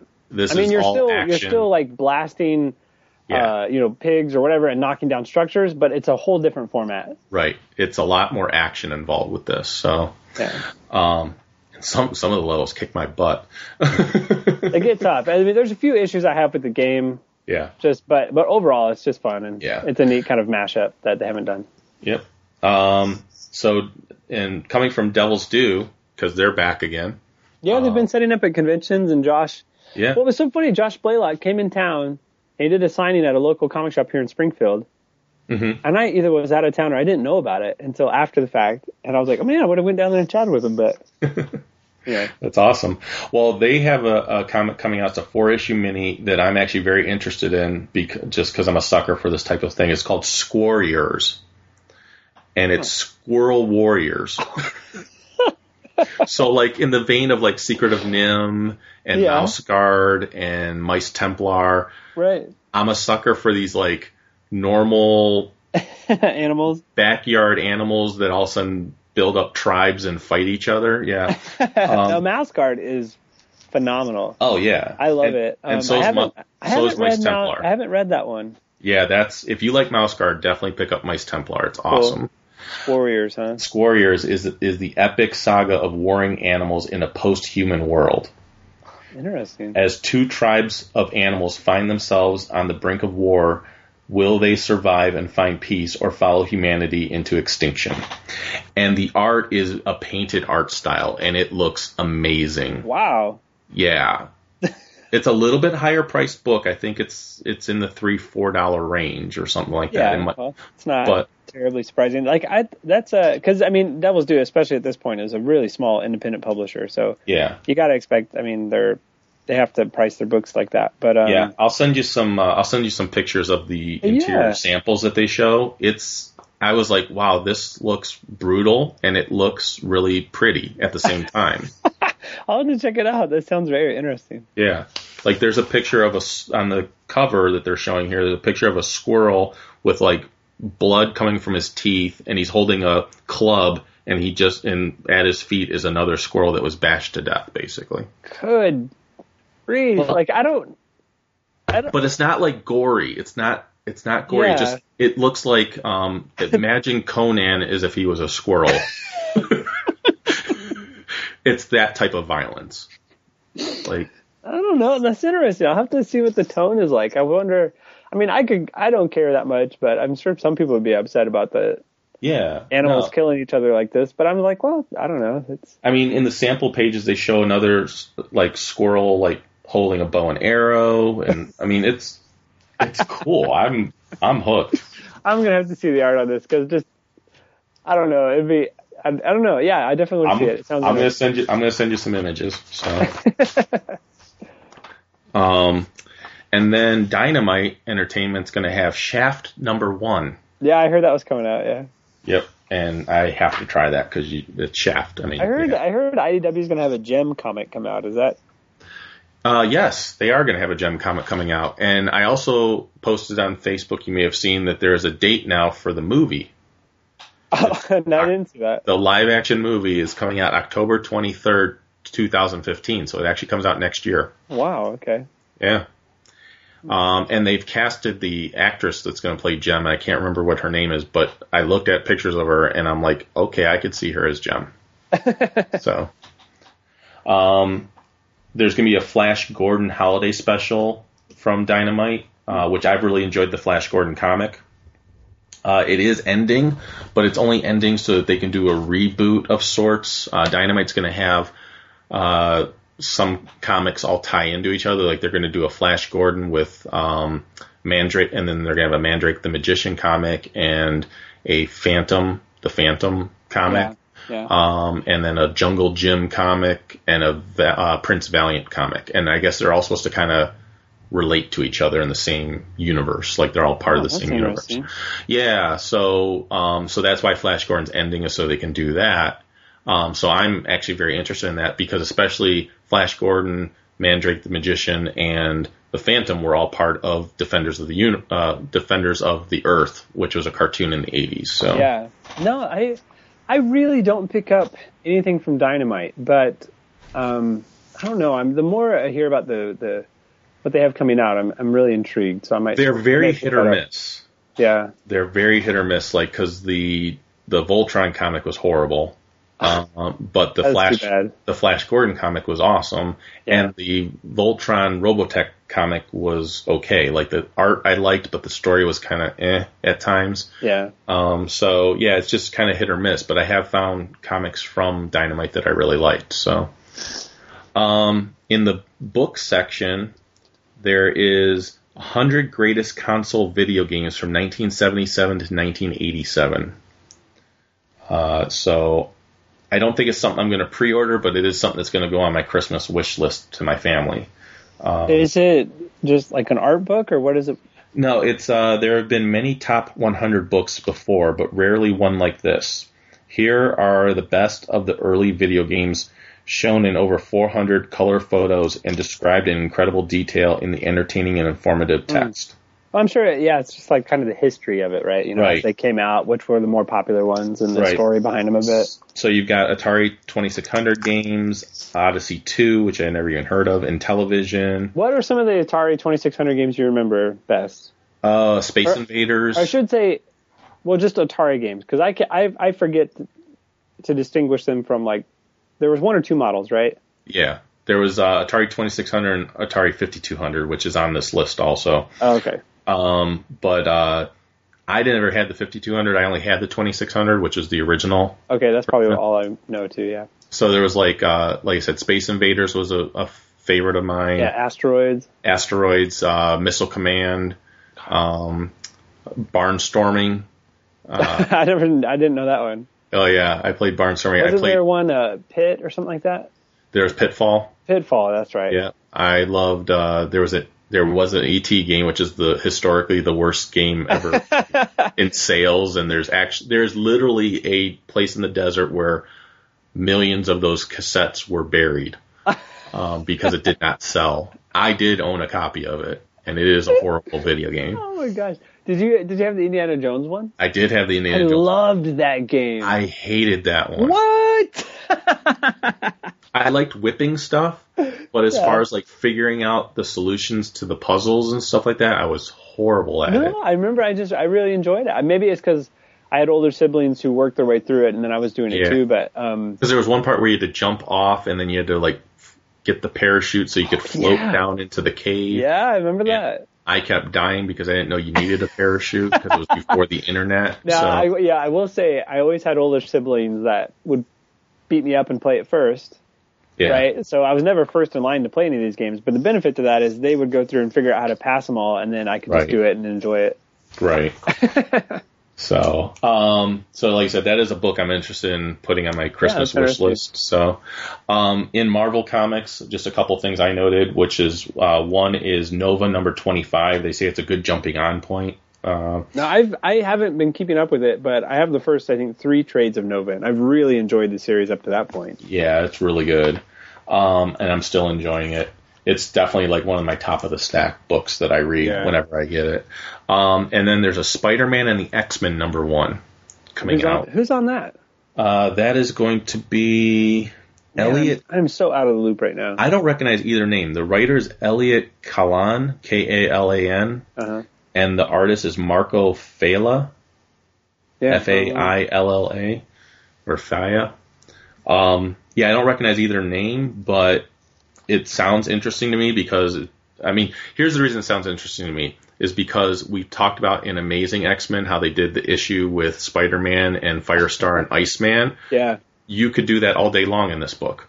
Oh, I love it because they they just uh, bounce off each other so well. I mean, just Right. like the characters and stuff.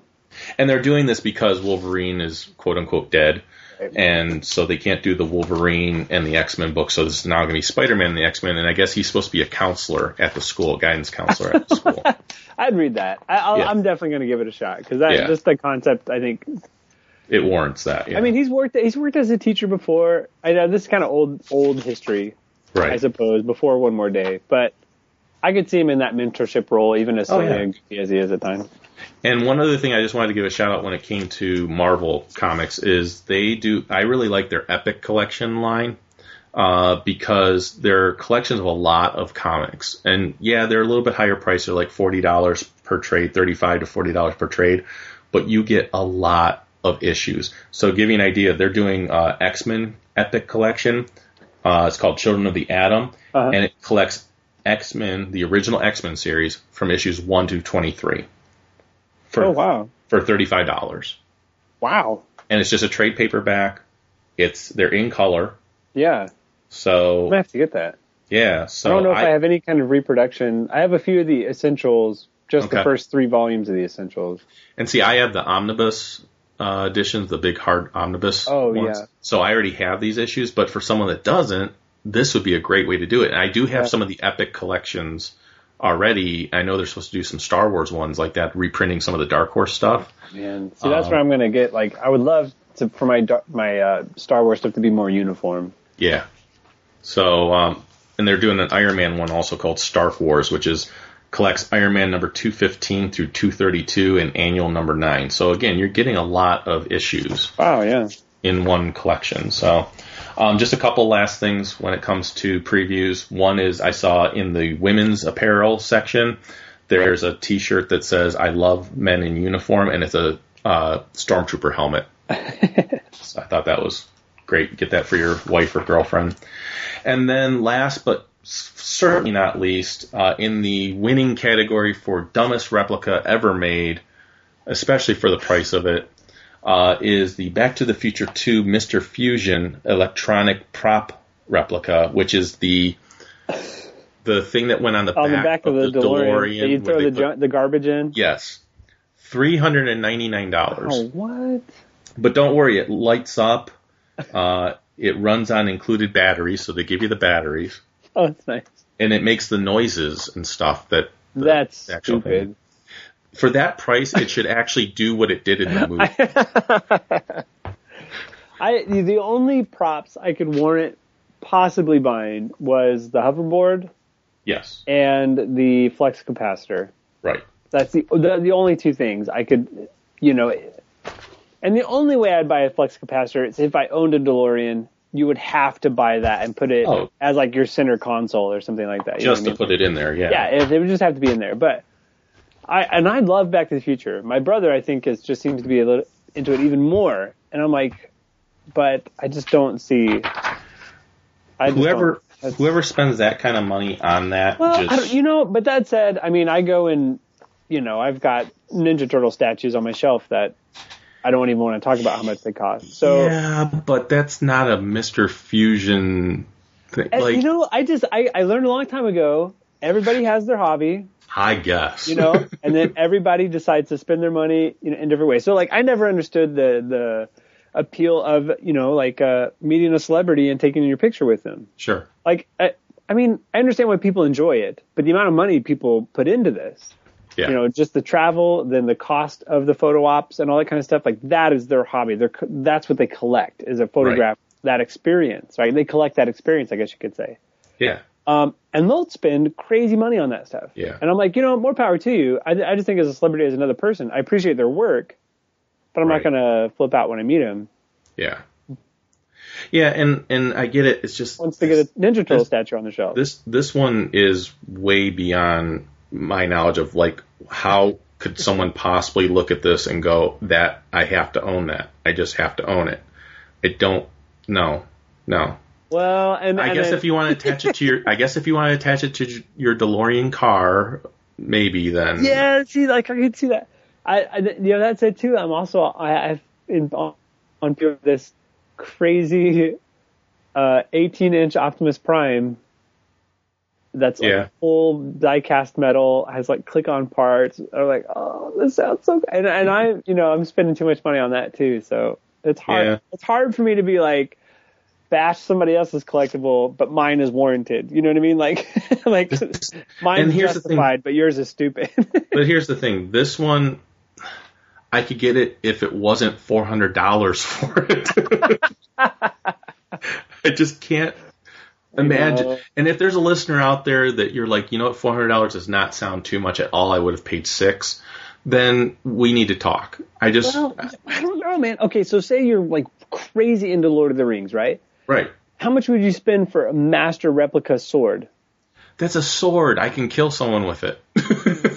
yeah, but at the same time, okay, so as as much as you are into Lord of the Rings and having a sword, which seems cool, what if you are that much into Back to the Future? Well, and here's- it is the end all be all, your number one favorite thing. Right, and that's what I'm saying. If there's somebody out there that says that's a reasonable price, I love Back to the Future, I want to talk to you. Not because I want to talk sense into you. I want to hear your reasoning behind it. I want to hear like, here's why I feel I need to have it. All I just now- I just want to hear the reason. Now let's put it out there, okay? Because I would like to hear back on this. Yeah. What is one of the things in your collection that you spent more money on than you would like to admit? Right. That that you think if other people realized how much you spent on it, you'd be a bit embarrassed about it. Yeah. All right. So, Okay. and and you don't have to say how much. If you want to, No. that's fine. But what is that item in your collection? For me, would- it's it's my Ninja Turtle statues and this Optimus Prime uh, that's on its way. Yeah, I'd have to think about it because I don't know if there's anything that I went, yeah, that was a bit crazy. Well, now and and I have a few items too that because I work with vendors and a lot of t- issues, and I like I said, I do a lot of trades. I've traded commissions for, and for me, it's just work. You know what I mean? I don't Yeah. think of it as a monetary value to it. So I have a few like you know, few hundred dollar items, or you know, even three, four, five, six hundred dollar items that like I've done trade for. So that might have been a hundred bucks out of my pocket, or even Sure. you know, I, I did a straight Which that's different, right? I look at that a little bit. So money that I spent out of pocket, the sideshow Teenage Mutant Ninja Turtle collectible statues. Yeah, I will say I know which ones for me it would be. It would be my Muppets Palisades figures because there's a few of them that I did. Yeah, yeah, and the fact that you have you have the whole set too, right?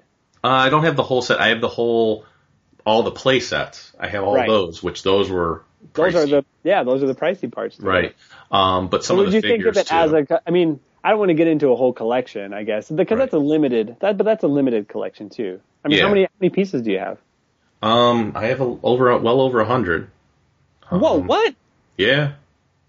No, how, how many how many play sets are there? Oh, play sets. Oh, uh, there's six.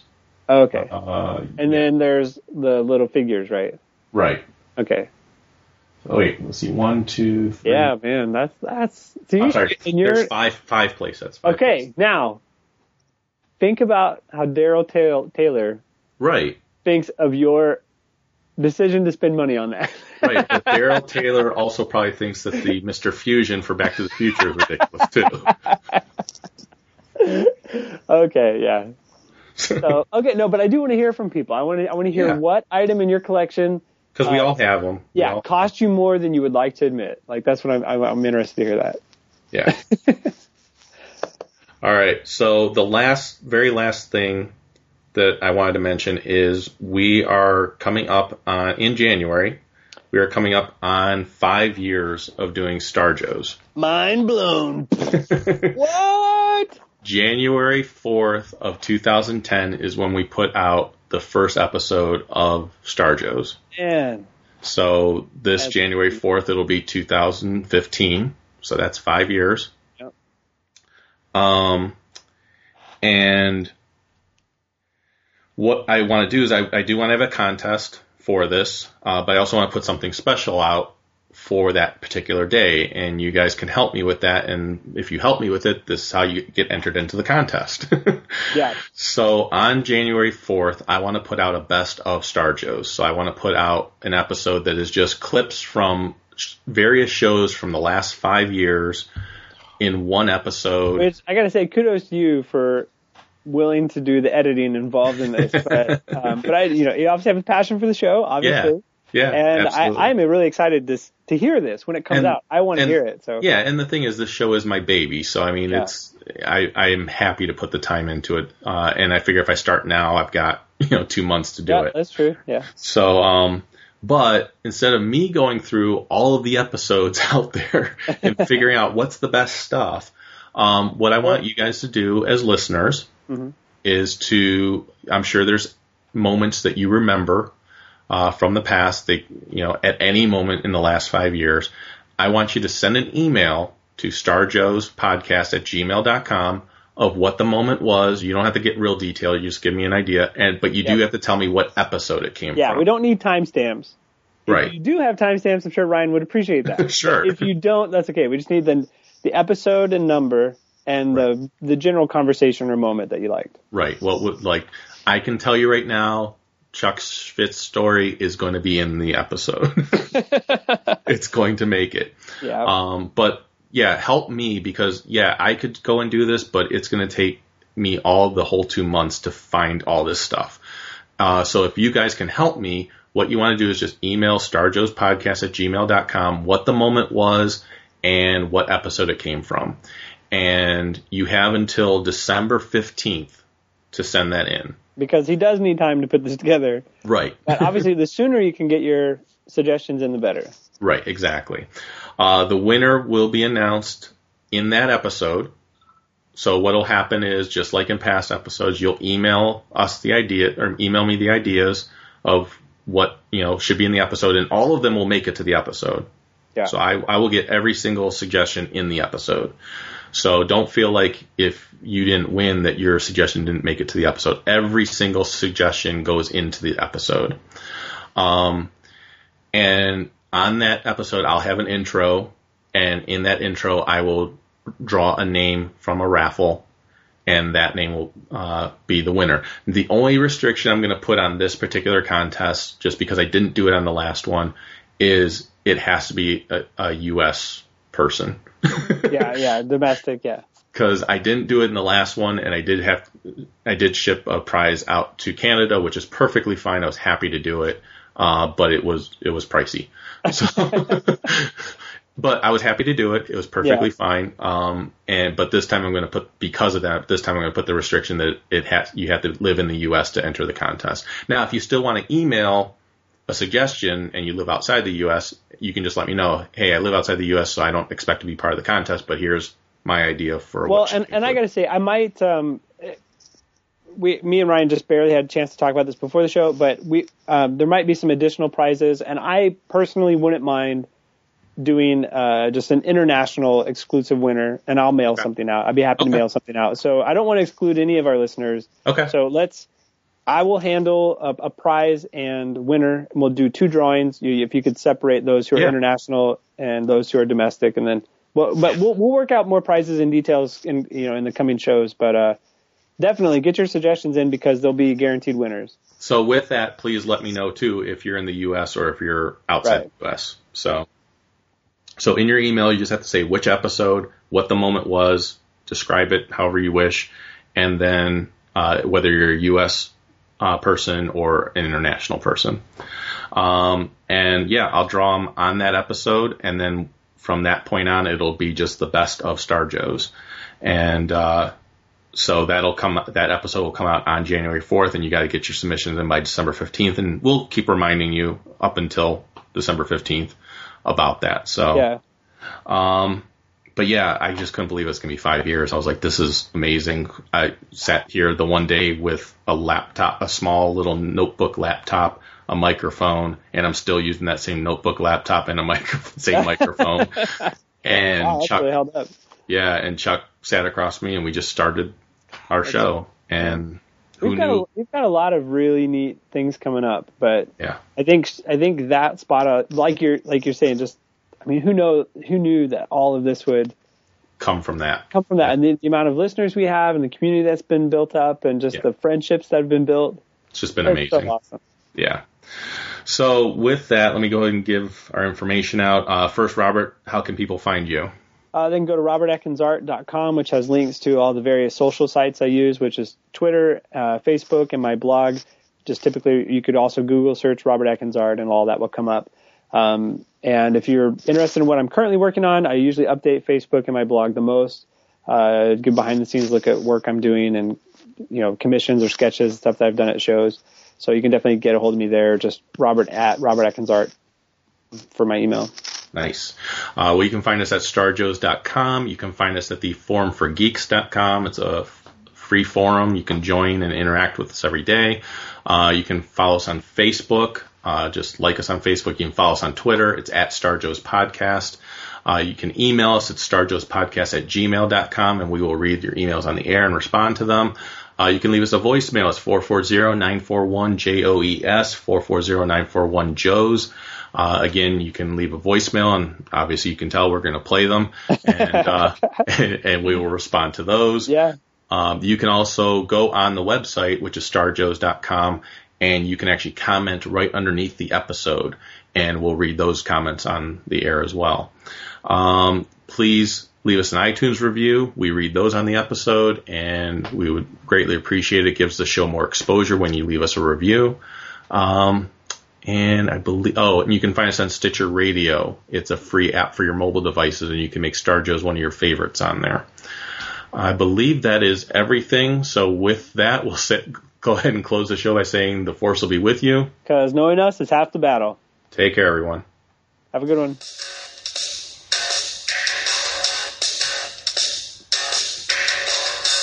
All right. Uh, this is going to be another fun, long one. I know that that went longer than I expected, but Well, I even had stuff I took out. That oh really? What what other things did we not go over? Um, I didn't go over the comic movies that are coming out because there was a whole, there was a That's up, true. There was, there was that a- announcement. there was an announcement of like all the DC movies and all the Marvel ones. And then I had four comics that I was going to mention that I've been reading as kind of like a short ammo dump. But um, I read uh, The Woods by Rick James Tynion, Uh-huh. which is awesome. Um, Birthright, which is really you would like Birthright. Um, it's like what happens. You know how like there's the typical kid gets taken away to a strange land, becomes the hero of that land. Uh-huh. What happens when he comes home? Oh, interesting. Okay. and he's actually an adult when he comes home, and he's been missing for a few years because time travels. Who- Time's Who's different. publishing that? That is being published by Image, Okay. Yeah, I'll check it out. That sounds and cool. only the yeah only the first issue came out, and there's an awesome twist at the end. cool. I'll uh, probably get that one digitally. Yeah, and then uh, I read Wytches, which is not for you. Yeah, my sister read that and she Yeah. like It's was ama- raving about it, but I'm like, yeah, I'll pass. it's amazing, but it's super creepy. Especially the story at the end that um that Scott Snyder talks about, where the inspiration for this comic came from, and he talks about being a kid in the woods and everything else. And I was like, I was a kid in the woods at one time, so now you're creeping me out. Um, and then the other thing that's awesome is uh, Garth Ennis's War Stories from Avatar. Uh huh. Um, it's written by him, and then art is by Matt Martin, and it's very realistic World War II uh, story, and the art is beautiful. Um, I posted some of the art on the uh, Facebook page one day, Mm-hmm. um, but it's like pretty gritty. It's basically this new um, airman. He enters this one area uh, where bombings are happening and everything else, and as he's supposed to be taking off for a mission, the planes in front of him get hit with uh, a bombing, and he's the only one that survives from his plane. Uh huh. And that's where the first issue ends, is that he's the survivor inside a hospital. So, Oh, cool. but it, uh, I picked it up because I had heard that Garth Ennis tells really great war stories. Like, Yeah, I've always one- heard that. Yeah. Yeah, so I was like, well, let me give this a try, and it is really good, and the art is really good. So, Hmm. by the way, I sent you the cover for Warriors and uh, sample page. Cool. I'll check it out. I'm telling you, you're going to be impressed by the artwork because it's like a painted style. It's it's it's a very painted looking style, but the cover is a little brutal. But like I said, no more brutal than like a than like a Conan cover or something like that. So Yeah. so I'm going to give it a try because it's a four issue mini. I'm like for four issues, I'll Yeah, four issues. Yeah, we'll, we'll see. I'll give it a shot. So all right, man. Well, I'm going to get some sleep. So All right, cool. Take it easy. you too. Bye. All right. Bye bye.